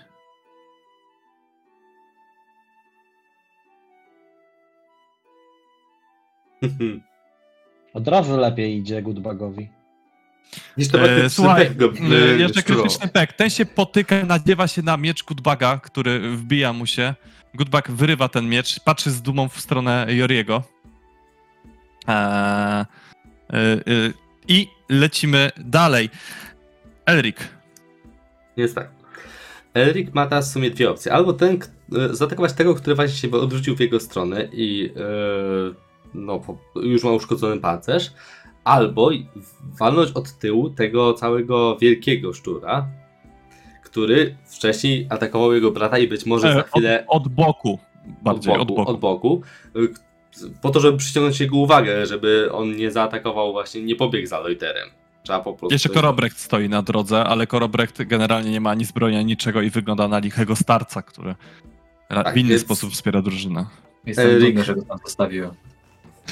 Wewnętrznie wzdycha, ale wygląda na to, że znowu przyjdzie do bohaterskiego czynu. Więc zamachuje się halabardą właśnie w kierunku tego wielkiego szczura, żeby przykuć jego uwagę. On miał krytycznego jakiegoś pecha, więc nie wiem... Czy ma minus 10 do testu obrony. Minus 10, dobra. Filip, a za tego uciekającego szczura myśmy dostali 2 przewagi za 2 trafione ataki? Jedną przewagę, trafiony. Bo jedną trafił. Aha, a Rudi nie trafił? Tak. Okej, to fakt. Ja rzucam na 0, tak? Ty rzucasz na 0, tak. Byłoby się. Czyli obecnie mamy 4? Mhm. Przerzucę to pewnie. Na pewno to przerzucę. I tak nie wystarczyło, żeby go zraniło. Słuchaj, odbija twój cios tarczą. I teraz Elric, po tobie jest Jori. 4 macie przewagi. No to Jori, jako że mamy 4 przewagi, cóż może robić? Wplećmy sobie. No. Kurna. Masz punkt szczęścia jakieś? No mam to. No. Od razu udało lepiej. Ci się spleść, no. I teraz użyję te 4 przewagi. Dobra.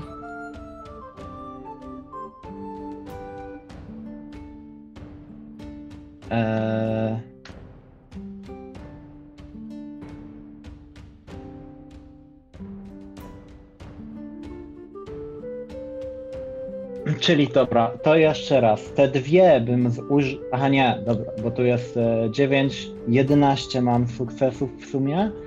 Minus 4 to jest 7. Czyli za 7 plus 6, za 13 omijających pancerz Jori wyciąga rękę i dusi tego dużego. Dobra, słuchaj, dusisz go. To jest minus bonus wytrzymałości, tak? Tak, tylko wytrzymałość się odlicza. Dobra, już ci mówię. Słuchaj, on się dalej trzyma na nogach, otrząsa się po chwili, znowu zaczyna zasłaniać się tarczą. Wygląda na rannego, ale jeszcze się trzyma. A Jori po rzuceniu zaklęcia rzuca do Leutera obok. Patrz na fiolkę i spogląda na wiszącą u pasa Leutera fiolkę z tym dziwnym grzybem. Mam rację, a to już drugi raz jak w ogóle, że coś rzucasz, no? Wcześniej tak, fiolka generalnie rozkwita w środku i tak błyszczy i tak cała pokrywa wnętrze fiolki i tak za chwilę znowu się kondensuje. Fiolka jest pełna teraz, tak? Czyli wróciła do swojego wcześniejszego stanu? Nie używaj się tej fiolki, nie? No generalnie tak, ona rozbłyskuje, widać, że wypełnia całą tą fiolkę i po chwili znowu powoli zaczyna tak tężeć z powrotem. Jak zakwas urosła, a teraz opada. Dokładnie. Wielokrotnego użytku, o to mi chodziło. Dobra, to teraz Goodback. Goodback dopada w takim razie do drugiego skawena, tego, który jest przy Elricu. Bo Elric przy tobie jest przywódca. A do Goodbacka nie dobiegł ten dwójka, co był pomylony? W tunelu na mnie i pobiegł do Goodbacka. Tak. Dobrze, że pilnujecie, bo znowu ja... Goodbaga chciałeś gdzieś ruszyć, to nie? Tak, pan nigdy nie mogę Goodbagiem nic zrobić, no. Powiedz, ile rzucasz Goodbagiem? 65 mu daj. Mhm. Minus 1. No. Trafia w prawą rękę tego skawena za 3 plus... 8 za 11. Za 7 w sumie.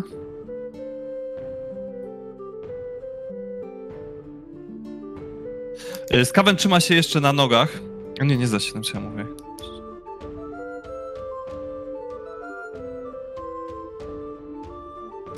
Skaven trochę oberwał.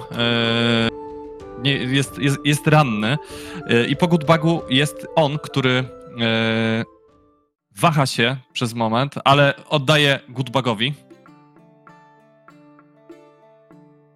Jaki on miał inny plan, który rozważał? Uciec. Kogoś Leutera. Broń się Goodbagiem, Jori. I ta obrona to jest 45.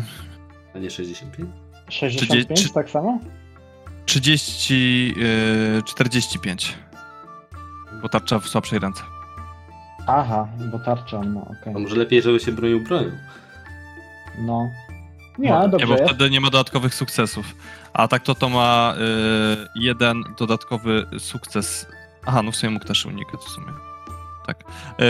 Odbija ten cios, tak? I rzucasz 2 razy testo, no. Tylko, że tarczą, nie? 44 trafienie krytyczne. I efekt? 90. Ręka. Goodback, kurde, morderca z kawenów, nie? Ręka 90... Zmasakrowana dłoń. 4 obrażeń. 4 obrażeń czystych. No, skawen jest ledwo żywy. Cios przecina dłoń, a rana zaczyna się rozszerzać. Postać traci 1 palec, amputacja problematyczna. Ponadto otrzymuje 2 poziomy krwawienia oraz 1 oszołomienia. W każdej następnej rundzie, jeśli nie otrzyma pomocy medycznej, traci kolejny palec. ponieważ rana się rozszerza, a dłoń po prostu rwie się na strzępy. Jak skończą się palce, postać traci dłoń. Czyli ta amputacja trudna. Szkoda, że nie zaczyna się druga ręka. Możemy mu już pozwolić uciec. W każdym razie krwawi, stoi tam, ledwo trzyma się na nogach. Palce Skavena poleciały w głąb jaskini. Teraz... czyli tak... Skaven z uszkodzonym pancerzem, czyli ten, który stoi koło Elrica, atakuje Elrica. Okej. Elric oczywiście swoją halabardą. Plus 20, bo walczysz z krotem parszywiakiem. Czyli to będzie... Ale ten... on nie zaatakował mnie. Jeszcze nie atakował, więc no. To nie, to się nie liczy. Nie, on był atakowany tylko. Nie, nie atakował mnie chyba, ale ja go zaatakowałem. Zablokowałeś halabardą. Nie. Zablokowałeś jego cios halabardą. Przecież on nie mógł mieć tury nawet. W poprzedniej rundzie teraz atakował Leutera i w tej rundzie jest ostatni. Okej. Tak, atakował mnie nawet 2 razy. Jup. Dobra, chyba tak.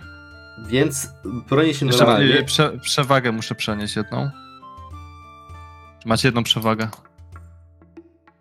No dobra. Wydawało mi się, że blokowałeś cię z halabardą, ale dobra, to w takim razie ale bez tego Skavena. Innego Skavena.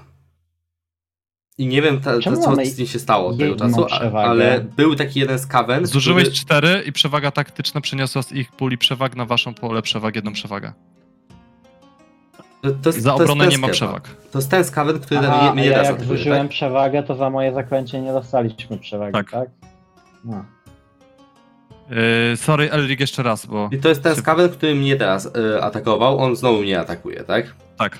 Okej, no czyli to jest jakby pojedynczy cały, bo jego cios zablokowałem halabardą właśnie. Okej, możliwe, dobra.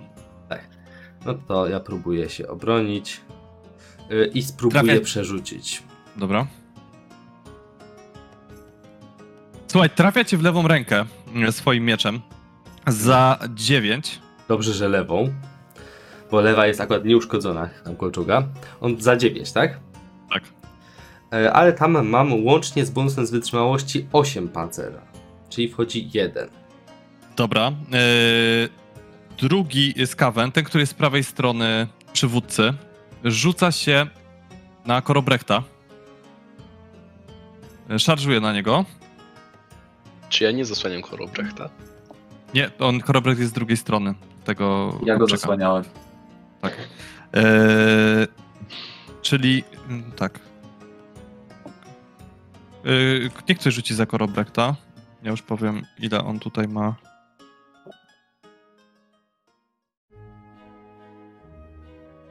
Uniki albo 43. To nikt się nie odzywa, to ja rzucę. 43 fajta, tak? Tak. Słuchaj, trafia Korobrekta w lewą rękę.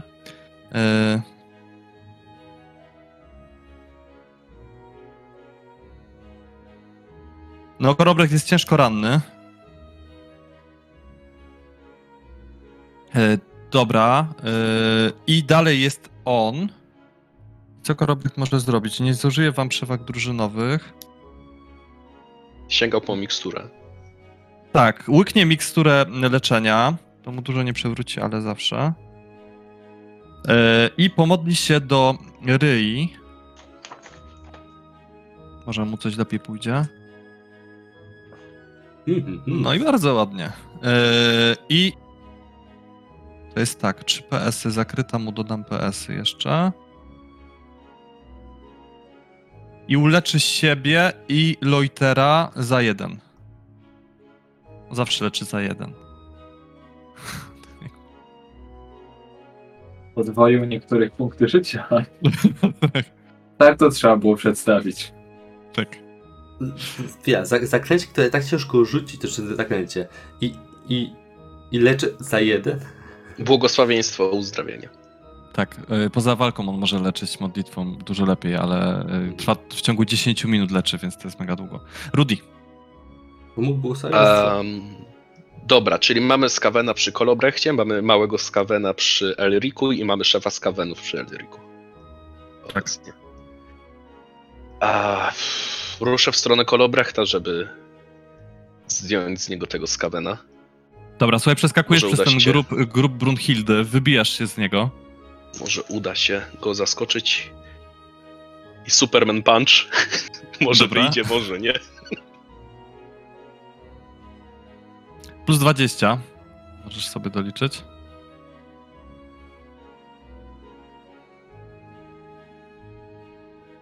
Aplikacja nie reaguje. Czas.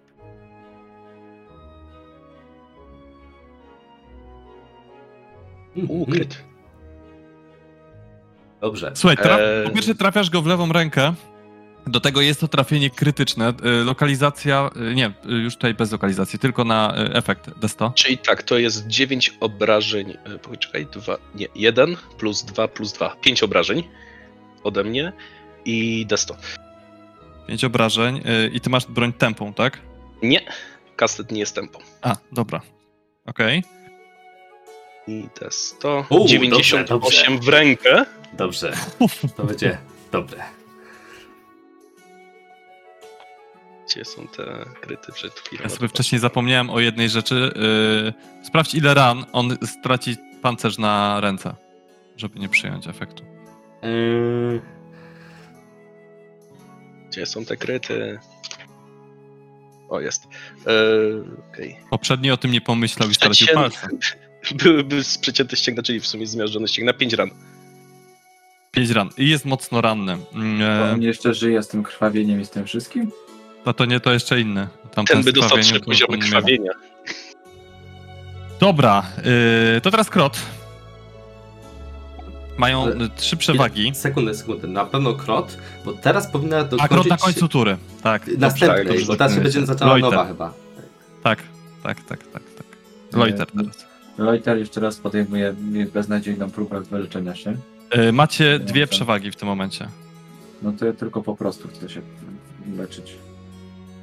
44. Ja pierdzielę. Niestety, słuchaj, próbujesz się owinąć bandażami, ale krew zalewa twoje dłonie i nie możesz sobie z tym poradzić. Brunhilde, co ona ciekawego zrobi? No nic, spróbuje strzelić z łuku. A może to nie trafia, bo to po prostu są widmowe strzały, tak? Nie ogarnęła, że jest duchem. O, ale słysząc wasze wewnętrzne szydzenia, strzela do Krota i to jest za 10 minut. Ale widać, że strzały nie robią na Krocie zbyt dużego wrażenia. Mimo wszystko jednak dokłada swoją cegiełkę do powolnego ukatrupiania tego wielkiego skawena. I po Brunhilde jest Elric. Okej. Chyba już wystarczająco odciągnęliśmy tego Krota od Leutera. Biorąc pod uwagę, ile mu wyrządziliśmy różnych szkód. Znaczy ja w sumie żadnych, ale... w takim razie zamachuję się na mniejszego, który ze mną jakby wcześniej się próbował doigrać. I chcę go skasować, zanim ten wielki Krot zacznie mnie atakować, więc próbuję po prostu go uszkodzić. On ma uszkodzony pancerz jak coś. Tak, on ma uszkodzony pancerz, może będzie miał bardziej, zobaczymy.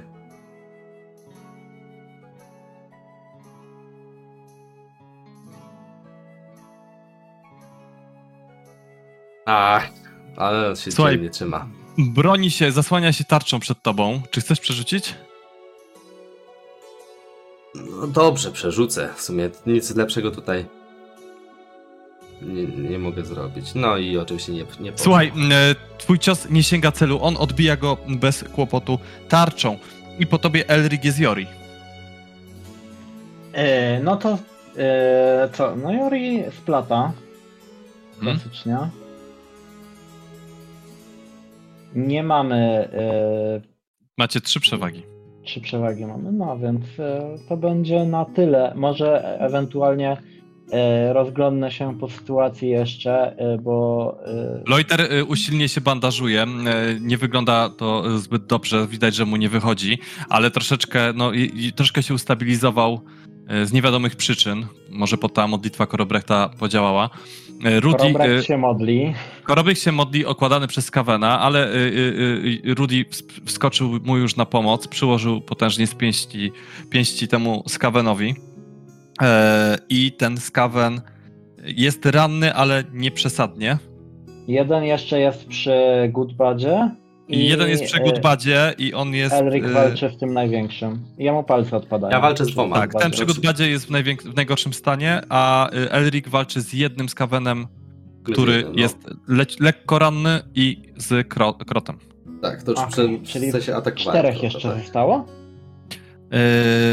Przywódca plus raz, dwóch... Wliczając uciekającego, tak. Tego krwającego. Tak, no, dokładnie.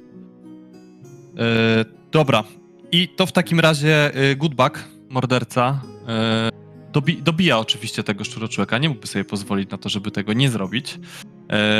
No może poczekać, aż się wykrwawi. Nie, w związku z czym proszę cię, Jori, ładuj. 65. 65, tak. A i fight byłbym się pomylił. Tato jest oszołomiony, więc jeszcze powinien mieć bonus, ale już to... powiedzmy, że będzie miał karę do uniku. Słuchaj, i odcina mu tą rękę, drugą rękę tym razem. I dobija po prostu tego Skavena. Ten pada martwy na ziemię. I teraz jest Krot, jako że jest koniec tury. I Krot tak, po pierwsze tnie swoim mieczem Elrica. Ma plus 20, tak jak mówiłem ostatnio. Mi się udało w końcu go sprowokować dość mocno. Dobrze, spróbujmy. Nawet bardzo mocno bym powiedział, go sprowokowałeś. Zawsze coś udało mi się. Zrobiłeś wprawdzie test, ale... A, dobra, sorry, ale... Możesz wyzerować tak czy siak? Dobra, wyzeruję. 5 różnic. Tak, tylko żeby jeszcze lokalizację będziemy znali wtedy. Tak sobie po prostu... W lewą rękę za... Dobrze, 12. Za 12, tak? Minus 8, czyli za 4. Dobra, i teraz obraca ten atak i atakuje cię jeszcze tarczą. To teraz testem chyba ty go rzucasz. Tak, rzucasz testem, czyli przeciwko 18 test. Dobra. Ale z dodatkowym sukcesem ze względu na broń parującą. A... Przeciwko czemu?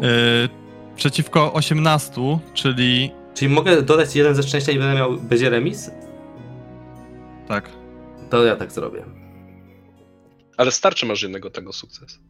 Nie starczy tylko z broni parującej. Tak, i już dodany został tutaj. I on jest zbliżony. No, to jest jeden sukces do jednego sukcesu. Tak? Nie. 18, tak, jeden do jednego, bo 18 musiałem. To jest dobra. Jeden sukces. Czyli nie musiałem, dobra. Tak. Dobra, i teraz... Dobra. On zużyje jedną przewagę i zaatakuje cię swoją maczugą na końcu ogona. Myśl taktyczna najwyższych lotów. Dobra, a zobaczmy. Zastrzał.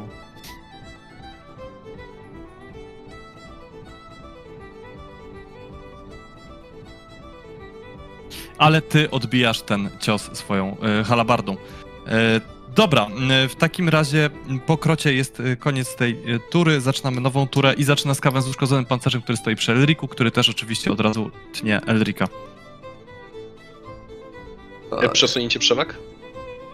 Tak, jedna przewaga przesunięta w waszą stronę, w związku z czym macie 4. To mogę jakieś wydać na obronę? Tak, oczywiście. Myślę, że to jest teraz akurat wartościowe, bo i tak się wszyscy rzucicie teraz do ataku, więc ja spalę wszystkie na obronę. To... Dobra, czyli za 4 przewagi masz plus 30.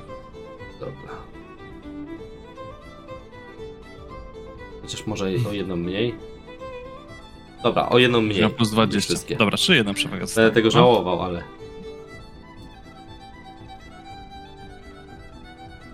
Słuchaj, trafia cię w prawą nogę za 8. Mogę dodać ze szczęścia i wtedy nie trafi mnie w ogóle, jeśli dodam jeden ze szczęścia. Tak. I to też zrobię. Dobra. Ile ty masz jeszcze tego szczęścia, tak z ciekawości? Dużo. Dwa, dobra. Bo poprzednio wycofałem jakby to, bo nie trzeba było. Nie? Dobra. To teraz ten, który jest koło Korobrechta. I mnie. I ciebie. I teraz on sobie rzuci na to, bo on jest kawenem. Jego korci, żeby dobić tego bezbronnego dziada, co stoi obok. Bo cię tam złapie kot bury. A rzuci sobie na opanowanie. Jak nie zda, to będzie atakował ciebie. Jak zda, to będzie atakował dziadka. Idźcie obetrze ze skóry. Dobra, stwierdził, że jednak się zajmie tobą. Odwraca się w twoją stronę. Tniecie mieczem. Nie zostawiliście przewag Korobrechtowi, żeby mógł się wycofać. Ale jedną oszczędziłem. No, są dwie potrzebne. A, nie tak, sorry. To był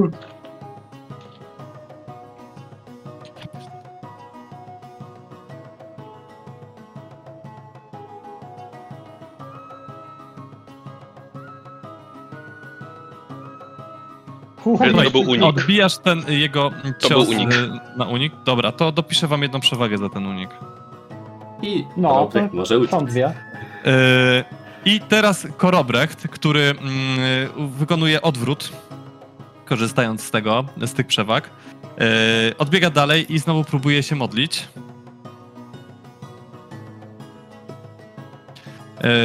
Tylko jeden SL, ale tutaj... Dobra. To w takim razie uleczy jedną osobę 6 metrów dalej za 1 i uleczy, myślę, Elrika w tej sytuacji, jako że Elric jest na froncie. I Rudi. No to cóż, mam mojego skawen przed sobie. Chciałbym się tylko tak przemieścić, żeby zablokować drogę do Kolbrechta i Joriego. Dobra, dobra. Puch, czupryna. A, zrobiłem test. To też zrobię test.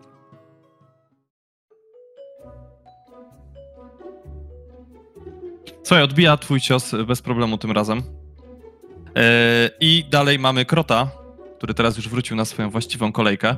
I który po pierwsze atakuje mieczem od razu Elrika. Cały czas plus 20.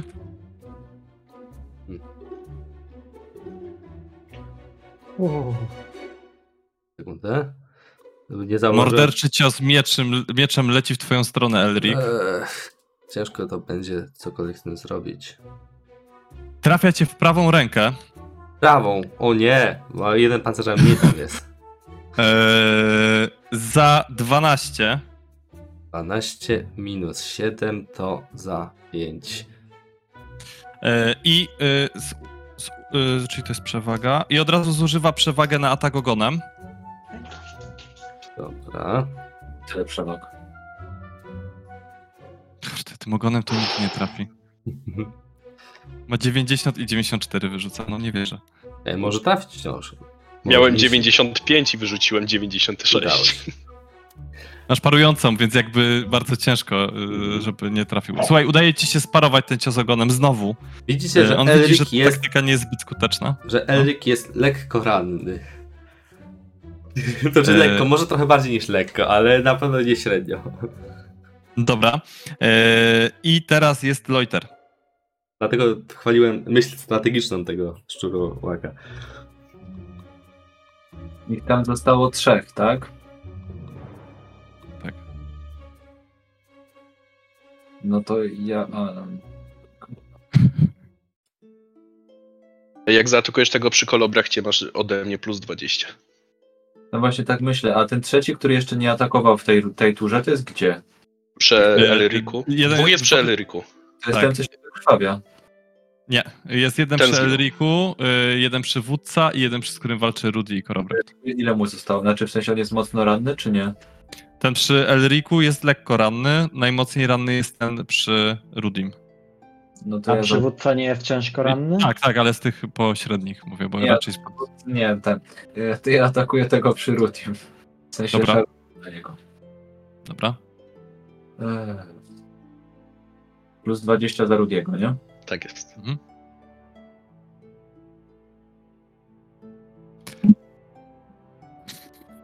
Przynajmniej go nie wkurzyłeś. On, słuchajcie, broni. Bronią tym razem. I bez problemu paruje twój cios. Dobra, idziemy dalej. I teraz jest... Po Leuterze jest Brunhilde, która strzela.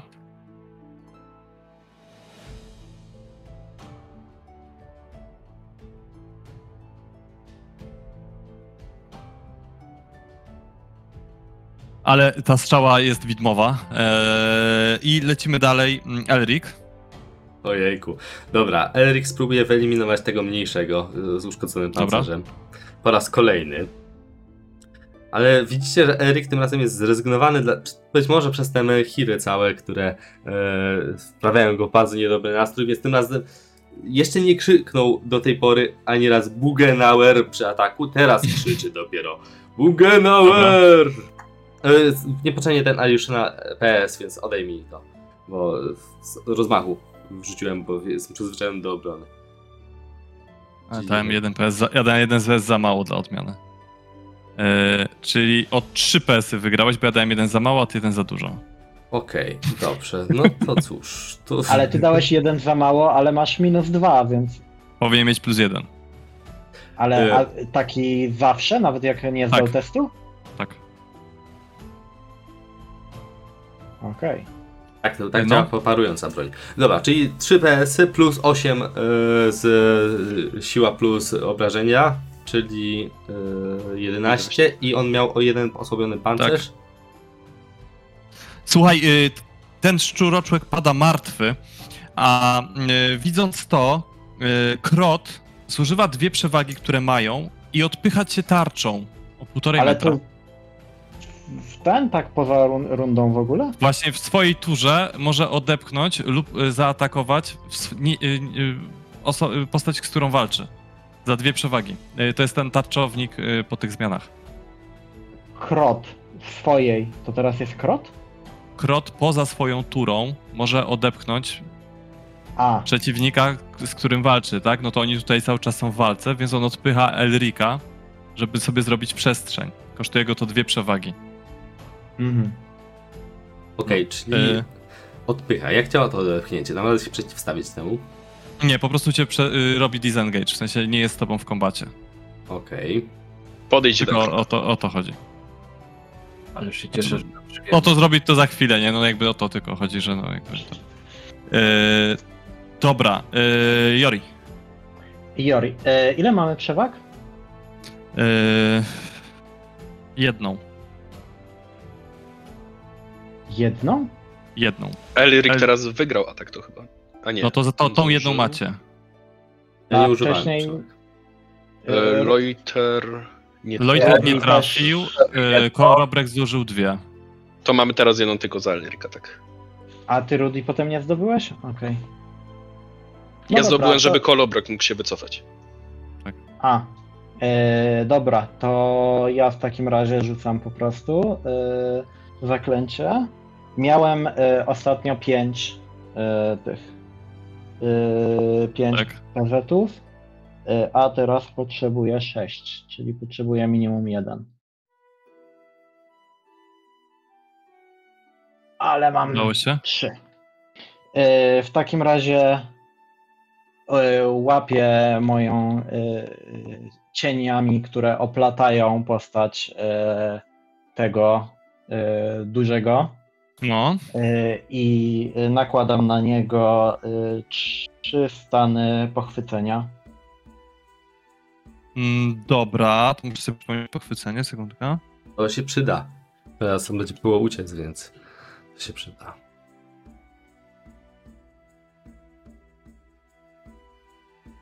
Zaklęcie trwa jeszcze mam pytanie co do tego magicznego pocisku wcześniej, ale to możemy potem, bo to nie jest pocisk, nie? Teraz. To... Nie, magiczny pocisk nie jest pociskiem w rozumieniu jak strzały. To się nazywa magiczny pocisk, ale oni się przed tym nie unikają, nie bronią nic. To potem o tym jeszcze pogadamy, ale to mi chodzi o to, że to czy to też jest pocisk, czy to nie jest pocisk. Dobra, czyli 3 stany pochwycenia.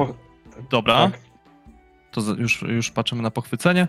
I po tobie jest Goodbug, który będzie w takim razie atakował Krota.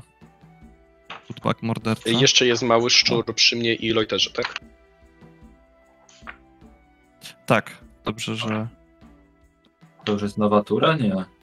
Nie, to jeszcze... Nie, on jest potem ten przy tobie i Leuterze, on atakował w tej turze... Będzie miał minus 30 pewnie do wszystkich akcji, które wymagają... Ja myślę, że Goodback tym razem w końcu podbiegnie do Joriego. Ale przy mnie nikogo nie ma. Tak, żeby osłonić cię przed dużym szczurem. Pokazać, jaki jest bohaterski. I będzie teraz ten szczur przy tobie, Rudi. Tylko to znacie to pochwycenie w tym czasie. Ja mam, już znalazłem. Minus 30 ma prawdopodobnie do wszystkich, które wymagają poruszenia się.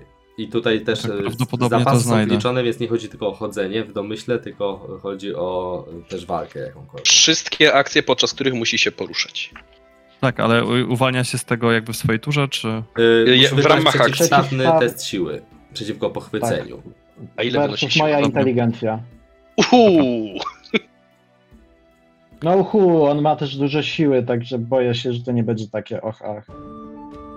Dobra, to w takim razie teraz ten, co jest koło Rudiego, on sobie musi zdać test opanowania.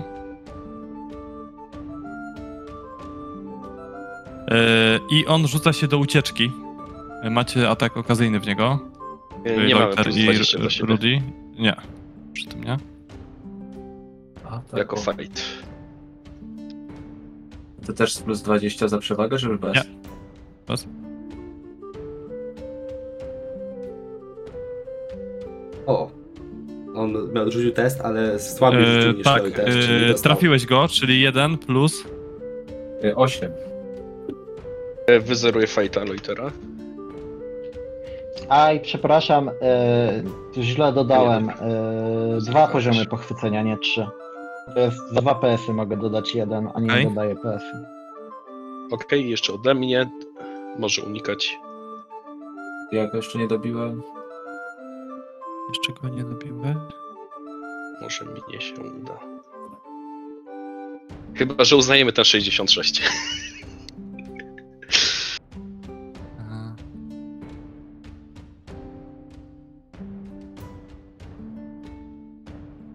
Cześć. Za 10.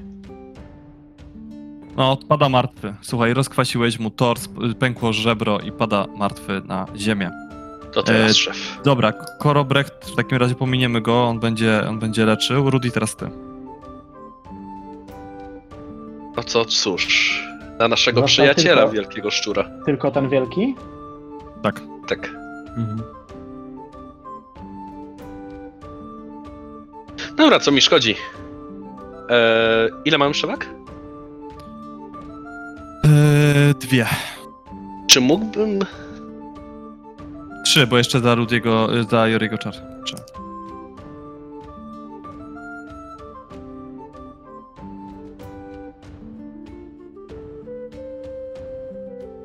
Wykorzystując to, że w sumie jest oplątany, i pewnie ma problemy z poruszaniem się.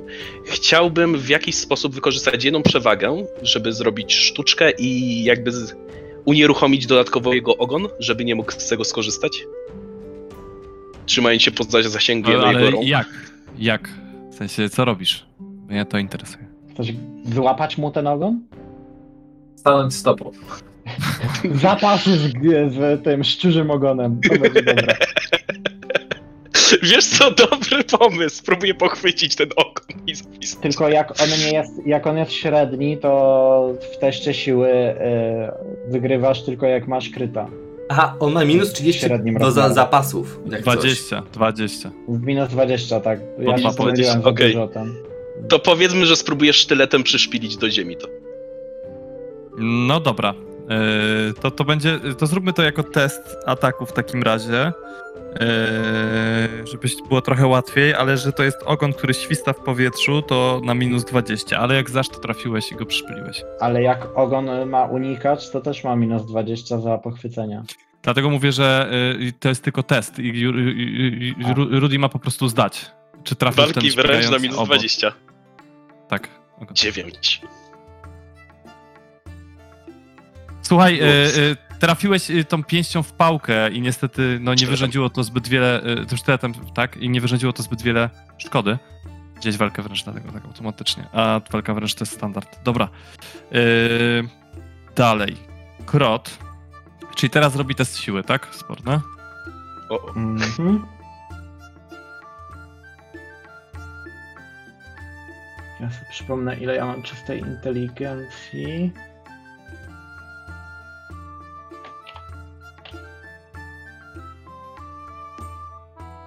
Wyrwał się. Czyli wbija 2 poziomy, tak? Tak. No, to się wyrwał. Ale to stracił akcję, ale nie stracił ruchu. Więc w związku z czym za ruch biegnie do Joriego. Psychologia od Rudiego się odpala, co? Ale od Rudiego się oddala, Rudi ma okazjonalny, Elric ma okazjonalny. Tak. Elric się oddalił. Elric się oddalił, nie odetchnął, ale ja mam bardzo długi zasięg broni. Właśnie, Elric ma bardzo długi zasięg. Ale nie jesteście w kombacie już. No, prawda? To prawda, to prawda. Więc nie masz okazyjnego, bo on wychodzi jakby... Na tym to polegała ta odepchnięcie na to, żeby kombat przerwać, tak? Dobra. Wiesz co, to tym razem... Gunbad stoi okazjonalny na drodze. Pilnujesz. Tak! Goodbug stoi koło Joriego, tak, więc tam podbieg w kierunku Goodbuga i Joriego, dokładnie. Ja mam fajta, tak? Z nim. To próbuję tym razem starym, dobrym sposobem i kastetem mu przywalić. Dobra.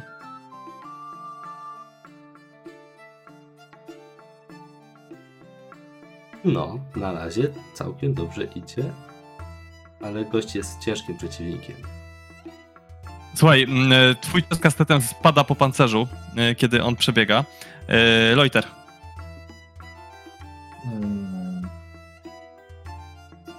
Ja już jestem.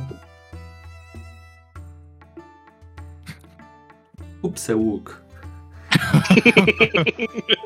Weź od Brunhildy. Mam same bełty, czy też się położę? Nie, no ja nie mam co robić, nie będę na niego biegł, więc ja chcę tylko się spróbować leczyć. Dobra. Jakby nic innego i tak nie ma sensu. Idziemy to też nie ma. Brunhilda nie strzela, bo boi się, że trafi Joriego lub Goodbuga. W związku z czym teraz Elric. Elric bierze sprawy w swoje ręce, czyli halabardę i szarżuje, jeśli jest to oczywiście możliwe przy tej odległości, na... Powiedzmy, że bardziej podbiegasz, jest za blisko i jest za ciasno. Podbiegam do wielkiego. Ale masz plus 10, bo on jest skupiony na tamtych dwóch. Okej, i ponieważ Rudi go atakował, to jeszcze plus 20. Ale ode mnie odbiegł, więc... No, już nie jest bez tego. Dobra, okej. Dobra, no to tylko plus 10. Mam nadzieję, że coś z tego będzie. No nie wygląda, żeby coś miało być, ale może przerzucę.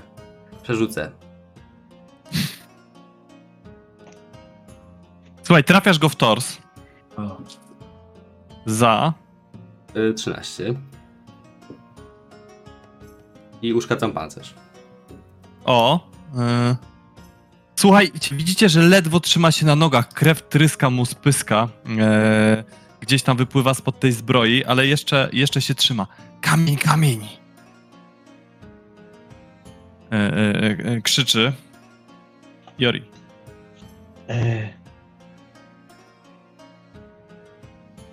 Kurde. Między nim a mną jest jeszcze Goodbug. Goodbug, tak, no. A za mną co jest jeszcze tam? Otwarta przestrzeń. Jest tunel. Tunel, w którym udusiłem tych dwóch, tak? Tak.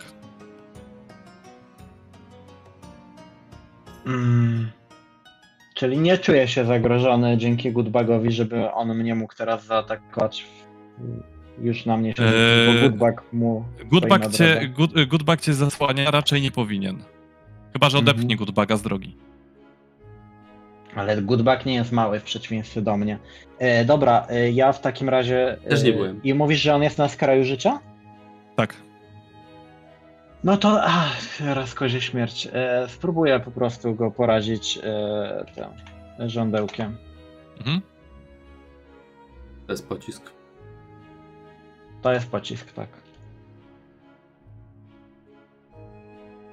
Za 7 i tutaj odejmujesz cały pancerz od tego.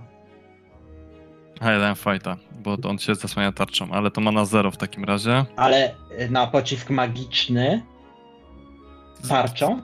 Magiczny pocisk. Niektóre te czary zadają obrażenia, stosują się do nich wszystkie wspólne zestawy zasad. Więc rozumiem, że tak. Tak czy siak to ma 0 w takim razie PS-ów, czyli się stosuje Jori. Tylko 7 minus pancerz. Minimum 1. Czyli za 1 i w takim razie pada martwy na ziemię. Słuchajcie, Korobrecht łapie się za serce. Co za parszywe stworzenia. Widzieliście kiedyś coś takiego? W bajkach ty jedynie. Myślałem, że one nie istnieją. One? To chyba jakiś rodzaj zwierzę ludzi, nie? Ja też zwierzę ludzie. Podobni do siebie wyjątkowo. Z jednej pewnie parszywej matki pochodzą. Ale krwawią, jak i my. To najważniejsze. I chyba lubią kamienie. Ja nie wiadomo, czy... Nadać trupy.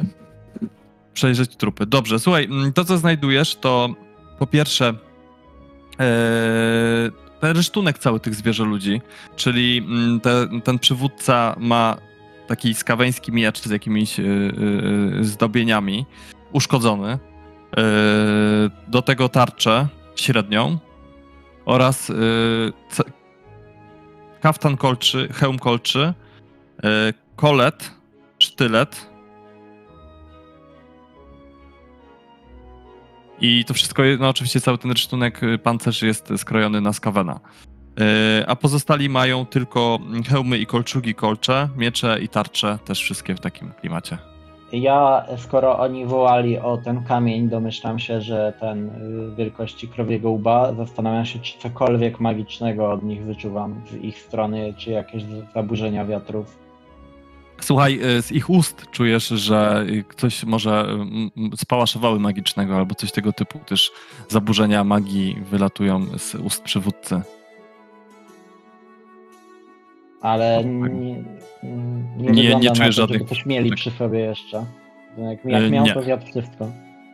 Tak, dokładnie. Natomiast jak tak się nad tym zastanawiasz, czujesz takie zaburzenia teraz, gdy się tak bardzo skupiasz, od Goodbaga.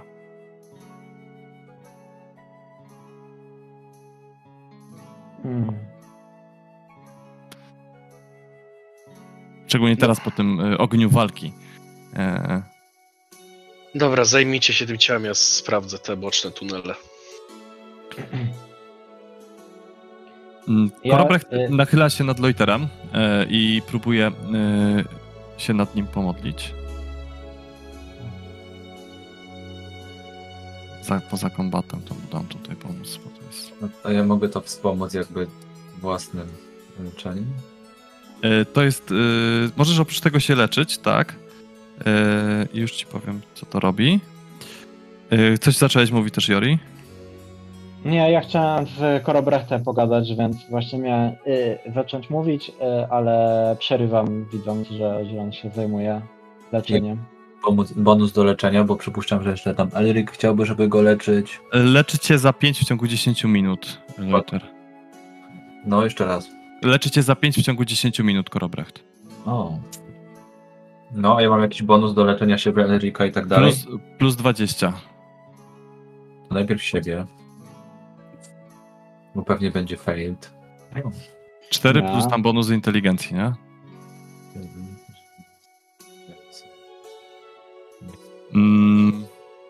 Brunhilda tak podlatuje do was. Już myślałam, że nie będziecie w stanie mnie pochować. Tam jest zawalisko, którym zawalił resztę obozowiska. Za 4. Za 4 relika. Dziękuję. Rozejrzymy się tam. Ale powiedz, ten kamień, który zabrał, zdaje się, że te istoty też go szukały. Nie, ty tutaj przebywasz od tak dawna. Nie spotkałaś się z innymi jakimiś takimi odłamkami tej zielonej skały? Nie, nic takiego nie widziałam. Tylko ale kilka dni temu byli tu też jacyś wędrowcy, którzy szukali. Tak, ale nie weszli do jaskini. Śladem. Nie weszli do jaskini. Rozbili obozowisko po wschodniej stronie doliny. A nie widziałaś, co oni tutaj robili? Byli bardzo wściekli i odjechali następnego dnia.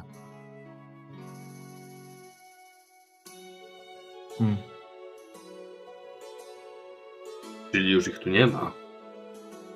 Dziękujemy ci, Brunhildo, za twoją pomoc. Mówię i zaczynam tam też przygotowywać te jej szczątki do pochówku, kiedy już Elric będzie w stanie odprawić rytuał. Ja bym chciał pomóc. Wiele grobów widziałem w swoim życiu. Dobra. Rudi, ty poszedłeś na zwiady. Najpierw poszedłem do zawalonego. Zawalonego najpierw. Słuchaj, to poszedłeś dalej tym grubszym tunelem. On po chwili przeciskasz się przez dziurę mniej więcej znowu 1,20 m łączącą te pieczary w pewnym momencie i wchodzisz do takiej większej komnaty. Z lewej strony jest wąski szlak idący. Jak nasłuchujesz, to słyszysz szum rzeki stamtąd. Natomiast z prawej strony jest zawalisko. I już na temat tego zawaliska. Wejście do jakiejś jaskini, która widzi, że tam się znajduje, zostało zablokowane przez kamienie. Zza osuwiska dobiega prawie niesłyszalne drapanie. Przyglądasz się temu przejściu. Tak szacujesz, że Elric z Leuterem byliby w stanie we dwóch, albo któryś z nich z tobą, oczyścić to przejście gdzieś w ciągu 2 godzin. Przynajmniej na tyle, żeby się nim mógł człowiek przecisnąć. Może trochę krócej. Jako, że jestem mały, to mógłbym znaleźć jakąś szczelinę i zobaczyć, co mogło tam by drapać w środku? Niestety nie widzisz, jest bardzo szczelnie zawalona. Na razie osuwisko jest za duże. Dobra, to w stronę rzeki bym się wybrał. Słuchaj, sprawdzasz tamte okolice i rzeczywiście leci tamtędy podziemna rzeka, która łączy zarówno to przejście, jak i przejście z tej pierwszej jaskini. Widać tam sporo tropów skawenów, chyba tędy się podkradły. Rzeka kawałek dalej wychodzi na zewnątrz w kierunku doliny. To bym w sumie, jeśli byłaby możliwość, suchą stopą przejść rzekę i żeby wrócić tym drugim tunelem? Tak. I one są tak zamknięte, tak? Z tego drugiego tunelu nie ma więcej odgałęzień? Nie ma. No to wracam w takim razie drugim tunelem. Dobra. No, śmiało się powiedzieć. No cóż, jest rzeka łącząca oba w sumie tunele i jest jeszcze w tym za zawaliskiem jest coś, co drapie. I wychodzi na to, że może tam być też kolejna większa jaskinia albo pomieszczenie. Coś, co drapie. Jakiś kolejny przeciwnik, tak? Może więcej jest tych całych szczur ludzi. Cóż, jeśli odgrzebiemy to zawalisko, mógłbym zobaczyć. To moi starzy towarzysze. Kamień, który miał ze sobą Dagmar, przeklął ich. Są kośćmi, ale nie tak jak moje. Tamte się ruszają. Też chcą, żeby ich zniszczyć. Nie mogą nic poradzić. Mogłaś od początku wspomnieć o tym, ile tu strażników jest. Jest ich 4, ale dajcie mi chwilę, zobaczę, czy coś tam jeszcze jest. W chwili wraca. Wciąż ranny. Są tam ślady naszego obozowiska, w tym plecak Dagmara. Czyli może być tam klucz. Wygląda na to, że nie mamy wyjścia, tylko musimy się tam dostać. Może najpierw mnie pochowajcie. Tak, na wszelki wypadek. Tak, już. Pan nie chciał. Elriku. Tak, więc zbierzmy tutaj kości, wykopmy jakiś dół. No to już przygotowaliśmy, ale czy mógłbyś odprawić odpowiednio rytuały? Oczywiście, tutaj możemy wspólnie to zrobić. Patrzę na kapłana tego. Tak, Korobrecht już właśnie kończy wyrysowywać krąg ryi. Podchodzi do ciebie. Ma ktoś trochę wody? Jestem gotowy. A mam? Wody. Trochę. Na pewno coś tam macie, przecież piliśmy coś po drodze. No, a ty nie masz przy twoim prowiancie? Rzeka tam przepływa. O, bardzo dobrze, bardzo dobrze. Wezmę jakąś... Ty, Leuter, jakąś buteleczkę opróżniłeś, to daj mi ją. Tam idę do Przynieście może też kamienie z rzeki i usypiemy kopiec, to też pewnie pomoże. Ryja lubi takie gesty. No to przy okazji biorę trochę kamieni z rzeki, no i właśnie napełniam wodą z rzeki właśnie buteleczkę, idealne po prostu do rytuału Buchenauera, zwłaszcza, że ta rzeka z pewnością łączy się z rzeką Buchenauera. Nie pamiętam już, jak się nazywa ta rzeka. Dobrze, słuchajcie, przygotowujecie to wszystko. Zaczynacie odprawiać ceremonię. I chwilę to trwa. W końcu duch Brunhilde zaczyna powoli blaknąć. Słyszycie jeszcze dziękuję. Teraz mogę udać się na spoczynek i życzę wam powodzenia w waszym zadaniu. Dagmar von Wittgenstein jest już z pewnością martwy, ale jeżeli znajdziecie źródło tego zła i je zniszczycie, wyświadczycie mnie i moim towarzyszom wielką przysługę, tak samo jak całemu światu. Żegnajcie, przyjaciele, i niechaj Sigmar i inni bogowie, którzy wam sprzyjają, mają was w swojej opiece. Żegnaj, Brunhildo. Słowa te wciąż zdają się brzmieć w powietrzu, gdy Brunhilda całkowicie blednie i znika. Co robicie? Oczekując chwilę po zakończonym rytuale, Jori wreszcie, widząc, że Korobrecht nie jest zajęty, pyta: Korobrechcie, ty tu bywasz w tych rejonach, kojarzysz coś takiego? Jakiś no bo na pewno to nie był tylko jedyny odłamek, ale taką zieloną skałę, jak Brunhilda wspominała? Nie, wydaje mi się, że jeżeli coś było, to już zostało dawno zrabowane. Szczerze mówiąc, wydaje mi się, że widziałem kilka tych stworzeń, które tutaj nas zaatakowały kilkukrotnie, ale wydawało mi się, że to tylko przywidzenia. Ale raz trafiłem na kawałek takiej skały, właśnie wtedy je widziałem, taki niewielki. Ten kawałek chwilę potem zniknął. Tak, z tego co wiem, to jest bardzo, bardzo niebezpieczne zresztą. To wszystko jak ta okolica wygląda, to może być spowodowana tego typu odłamkami. Pewnie bardzo możliwe. Ten to był po prostu największy w okolicy, dlatego... Spróbuję jeszcze pomóc twojemu przyjacielowi, może Ryja też mu pobłogosławi, tak podchodzi do Elrica, ale wydaje się, że Ryja nie odpowiada. Co z wrastą Buchenauera? No tak. Buchenauer jest w sumie dość świeżym bóstwem, ale ja raczej nie lubi nowych bóstw.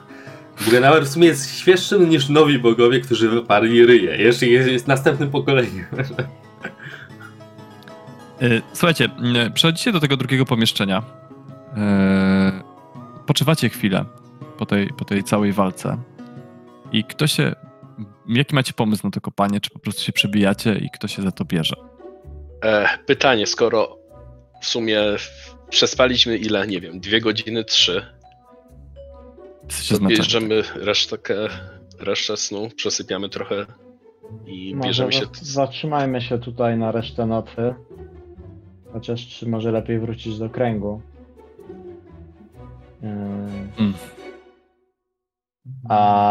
A jeśli tam rzeczywiście są zbłąkane dusze w postaci chodzących szkieletów, to myślę, że może nie przy świetle Morrslieba trzeba by zająć się tym tematem. Wydaje mi się, że to też jest dobre miejsce na nocleg, jednak tutaj duch powiedziałby nam o czymś więcej. Brunhilda by nam powiedziała, jeżeli byłoby tu jakieś niebezpieczeństwo.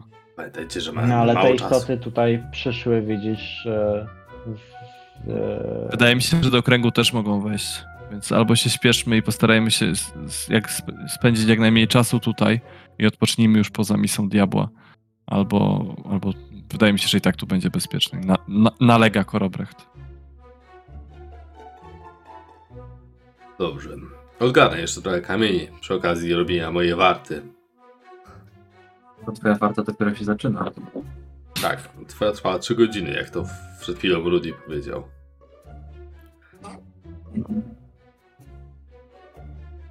No trudno. Dobra, słuchajcie, to w takim razie przysypiacie noc. Elric trochę przy tych kamieni odwalasz w trakcie nocy. Rozumiem, że trzymacie warty, więc też nie wypoczywacie jakoś nie wiadomo jak. Głównie Elric trzyma wartę, bo wiesz... Zakład cały czas obowiązuje. Zakład to zakład. No. Dobra. To w takim razie możecie sobie też zrobić te testy na leczenie za sen. Warunki nie są zbyt sprzyjające, więc będą na 0. Elric, ty jeżeli jesteś... w pełni zdrowi? To po prostu przesypiają tutaj. Nie, bez bonusu. Elric, ty jako, że trzymasz wartę, to jeżeli chcesz się podleczyć, to będzie na minus 20, jako, że najdłużej trzymasz wartę. Elric ma wytrwałego. Tak. Odporność, tak? Dobra. Aha, jesteś wytrwały, to na 0. Jestem wytrwały. O. Dobra, to już rzucam. Ale jeszcze został mi 2 punkty szczęścia w sobie. Ale... I 4 szkielety. Dobra, dlatego uleczyłeś się też trochę? Ile się uleczyłem? Tak standardowo, tak? Czy nie? Tak. Okej, czyli to plus bonus wytrzymałości, tak? Leuter, ty też sobie rzucasz, nie? Nie, bo ja mam full. A to masz full, dobra. Ja nie mam za którego pola. Dobra. Dobra. Tych zbroi pasuje na mnie, czy nie? Niestety są skaweńskie, więc nie. Jakbyś miał garba, byłbyś niższy. Dokładnie. Czyli ja mogę ubrać na siebie z plecakiem, tak? W sumie. A uniesiesz? Samego rana Korobrecht z Leuterem udają się jeszcze poszukać trochę ziół. Uzgodnimy po sesji, jakie zioła tutaj jeszcze znalazłeś, Leuter. Wy w tym czasie zajmujecie się kopaniem. Jak tu jest teraz ciemno w tej jaskini do dnia? Ciemno. Rozpala światło? Ja bym zrobił przewidujące światło na moim kosturze, bo jak się będziemy tam chcieli zaglądać, to łatwo będzie wstawić kij świecący. Goodback też naśladuje cię, próbując rzucić światło, ale nie za bardzo mu to wychodzi. Natomiast manifestacja? Kurde, bo to jest krytyczne sukcesy, nie mam tego talentu jeszcze. No to manifestacja. Desto. A, bot nie mówi, że nie. Ale zachęcę do próbowania. Tak. O kurde. Już mikro jest. No. Siadają. Dzisiaj niebezpieczna sesja z tymi wynikami. Manifestacja 9. To jest 1 punkt pod najgorszą. No. Wyssanie mocy przez 1K10 minut. Postać nie jest w stanie używać talentów związanych z rzucaniem czarów. Zazwyczaj magii tajemnej, choć może być to również magia chaosu lub podobny talent.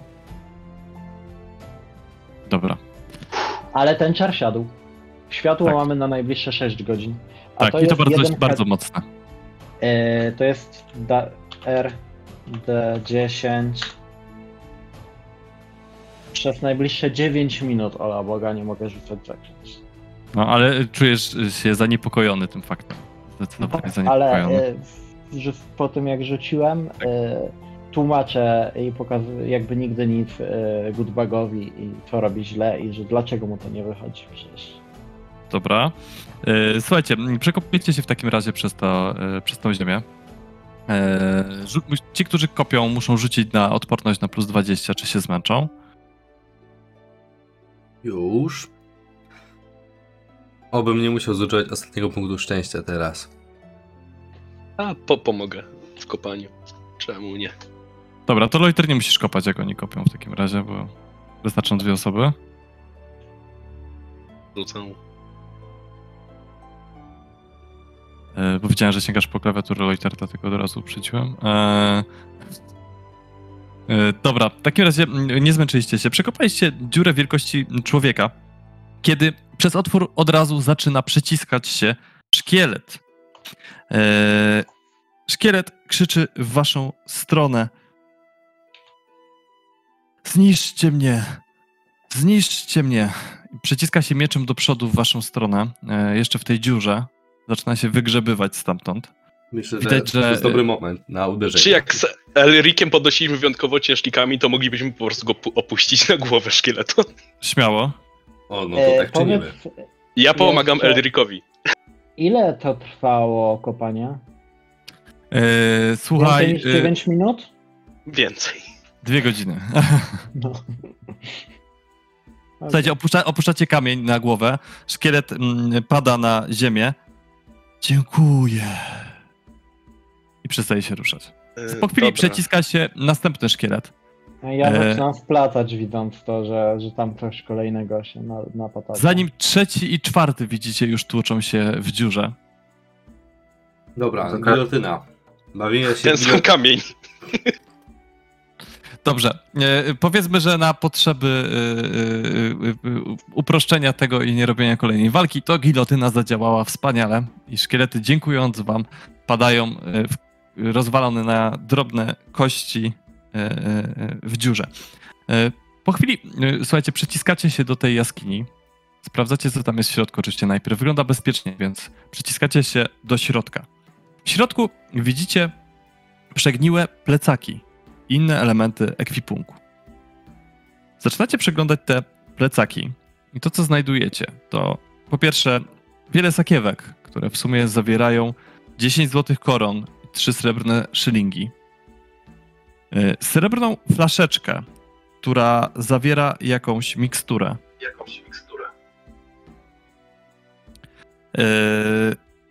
A także dziwny klucz, który coś wam już przypomina.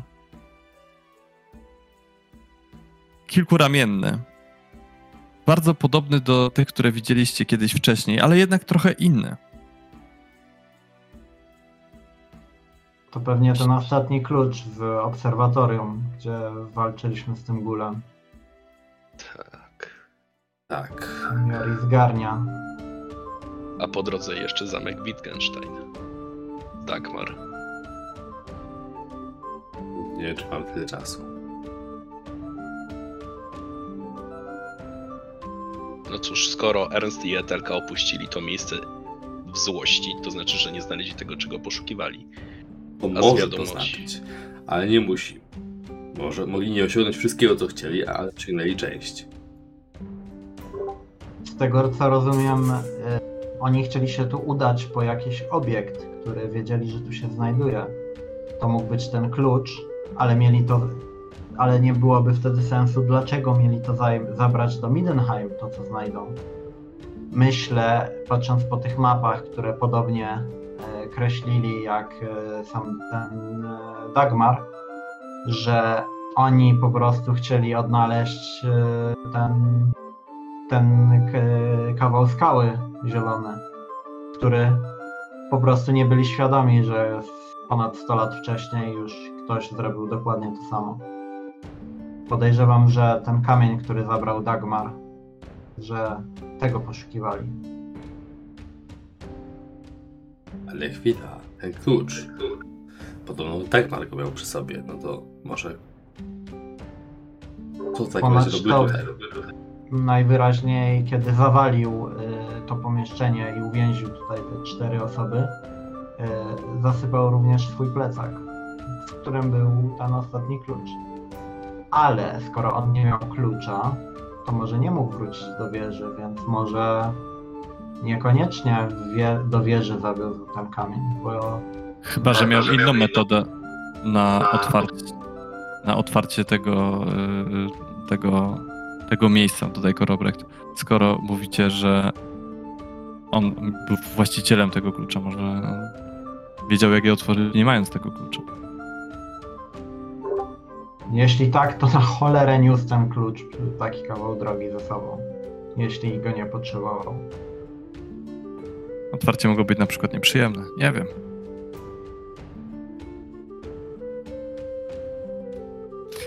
Chcecie się jeszcze rozejrzeć za śladami tego obozowiska, o którym mówiliście? Lepiej byłoby wrócić przed zmrokiem. Albo przynajmniej odpłynąć jak najdalej stąd. Rudi, rozejrzysz się na szybko tak, i zbierajmy się stąd. Nie chciałbym tutaj spędzać więcej czasu niż to jest konieczne. Paskudna okolica. Słuchajcie, rozglądacie się po okolicy. Jeszcze gdzieś koło pół godziny wam schodzi. W końcu z pomocą Kruka i Rudiego udaje wam się znaleźć ślady porzuconego obozowiska tej poprzedniej ekspedycji, w sensie tej ekspedycji, którą śledzicie. Jest tam tylko kilka wygasłych miejsc. Jest wygasłe miejsce po ognisku, kilka placków zgniecionej, pożółkłej trawy, tam gdzie stały namioty. Wydaje się, że nie ma nic interesującego, ale Rudi, rzuć sobie na tropienie na +20. Chętnie.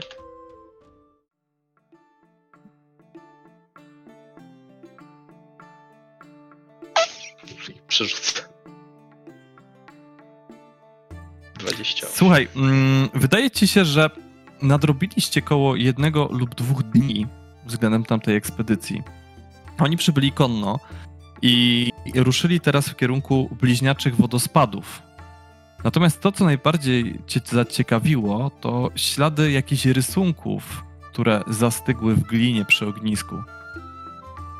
Przyglądasz się im uważnie i widzisz zarys jakiegoś okrągłego budynku znajdującego się koło rzeki i jakieś strzałki, które pokazują jakby wejście do tego budynku z 2 czy 3 różnych stron. Jedna strzałka jest tak bardziej z tyłu, jedna gdzieś tam od góry.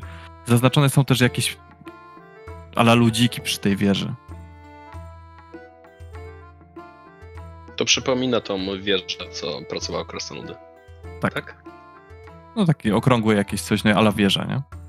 Czyli możliwe, że znaleźli alternatywny sposób wejścia. Wiem, gdzie się udają.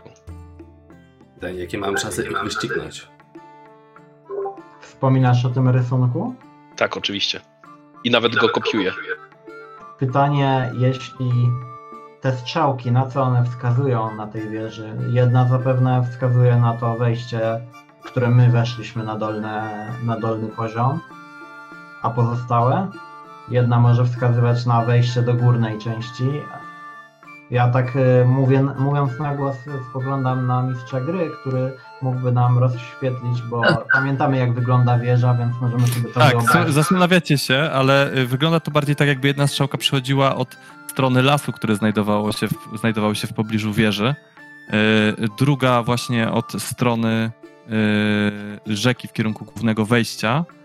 A trzecia pokazuje, jest od strony szlaku i od strony wozów, które trzymały krasnoludy. To może nie pokazywać też wejścia, tylko plan zasadzki, ataku z 3 stron. Z lasu, drogą i od rzeki. Może jednak wiedzą o tej ekspedycji Dagmara i wiedzą, gdzie jest jego wieża. Wiedzą o krasnoludach i planują atak. Dokładnie. Miałem nadzieję, że będziemy krok przed nimi, wiedząc, kto zabrał ten kamień, a najwyraźniej oni dobrze wiedzą, gdzie można szukać kolejnych wskazówek i dalej jesteśmy pod taką presją czasu, jaką byliśmy wcześniej. Ale mówisz, że ich podgoniliśmy, to znaczy tak, kiedy? Wczoraj? Przedwczoraj tutaj byli? Ile dni mamy do nich straty? To było pytanie, które powinniśmy byli zadać, a nie zadaliśmy. Ujmę to tak. Przyjechali konno. Na pewno są odchody końskie i zakładam, że z tropienia byłbym w stanie określić, ile temu były. No słuchaj, no tak jak ci określiłem, 1-2 dni nadrobiliście. Ciężko wam powiedzieć, czy 1 czy 2. Ale po śladach to raczej mówisz, byli tu 1-2 dni temu, a nie 2 dni mniej niż w miejscu poprzednim. Tak, no to możemy to sprawdzić, bo mieliście kilka... Ostatnio określaliśmy, mieliście dokładnie dni do tyłu. Dzisiaj jest 10 Sigmar Summerside i będziemy stąd ruszać 10 w południe około, zakładam.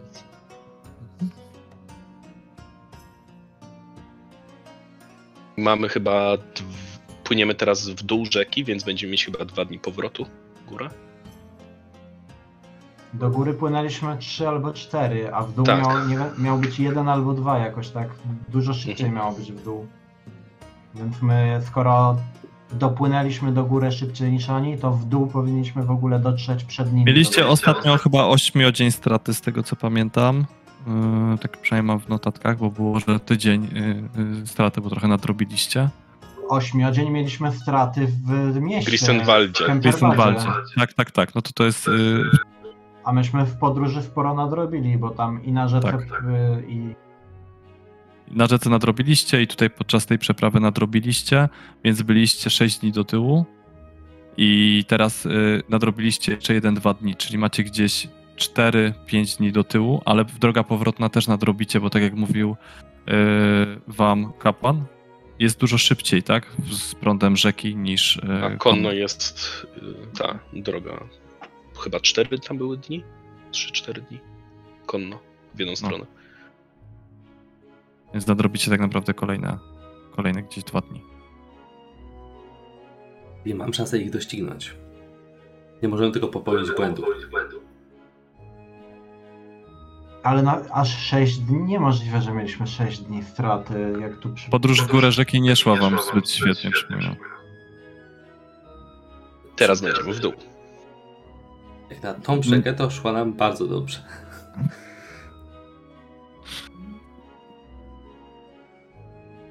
Dobra, nie traćmy czasu, wracajmy. Słuchajcie, wyruszacie w takim razie z powrotem w kierunku Unterbaum i droga powrotna mija bez żadnych wrażeń. Macie natomiast cały czas wrażenie, że jesteście obserwowani. Unterbaum witają was wszyscy bardzo przyjaźnie znowu. Dogadaliście sprzedaż towarów. Barka stoi jak stała. Wszystko jest w najlepszym porządku. Znajdujecie znowu martwego konia, którego wskazali wam mieszkańcy. Ktoś, kto przeprawiał się przez bliźniacze wodospady. No, przeprawa nie poszła zbyt dobrze i kolejny koń padł martwy. Ładujecie się na barkę i ruszacie do Kemperbadu. I tutaj sobie skończymy. Dziękuję za uwagę.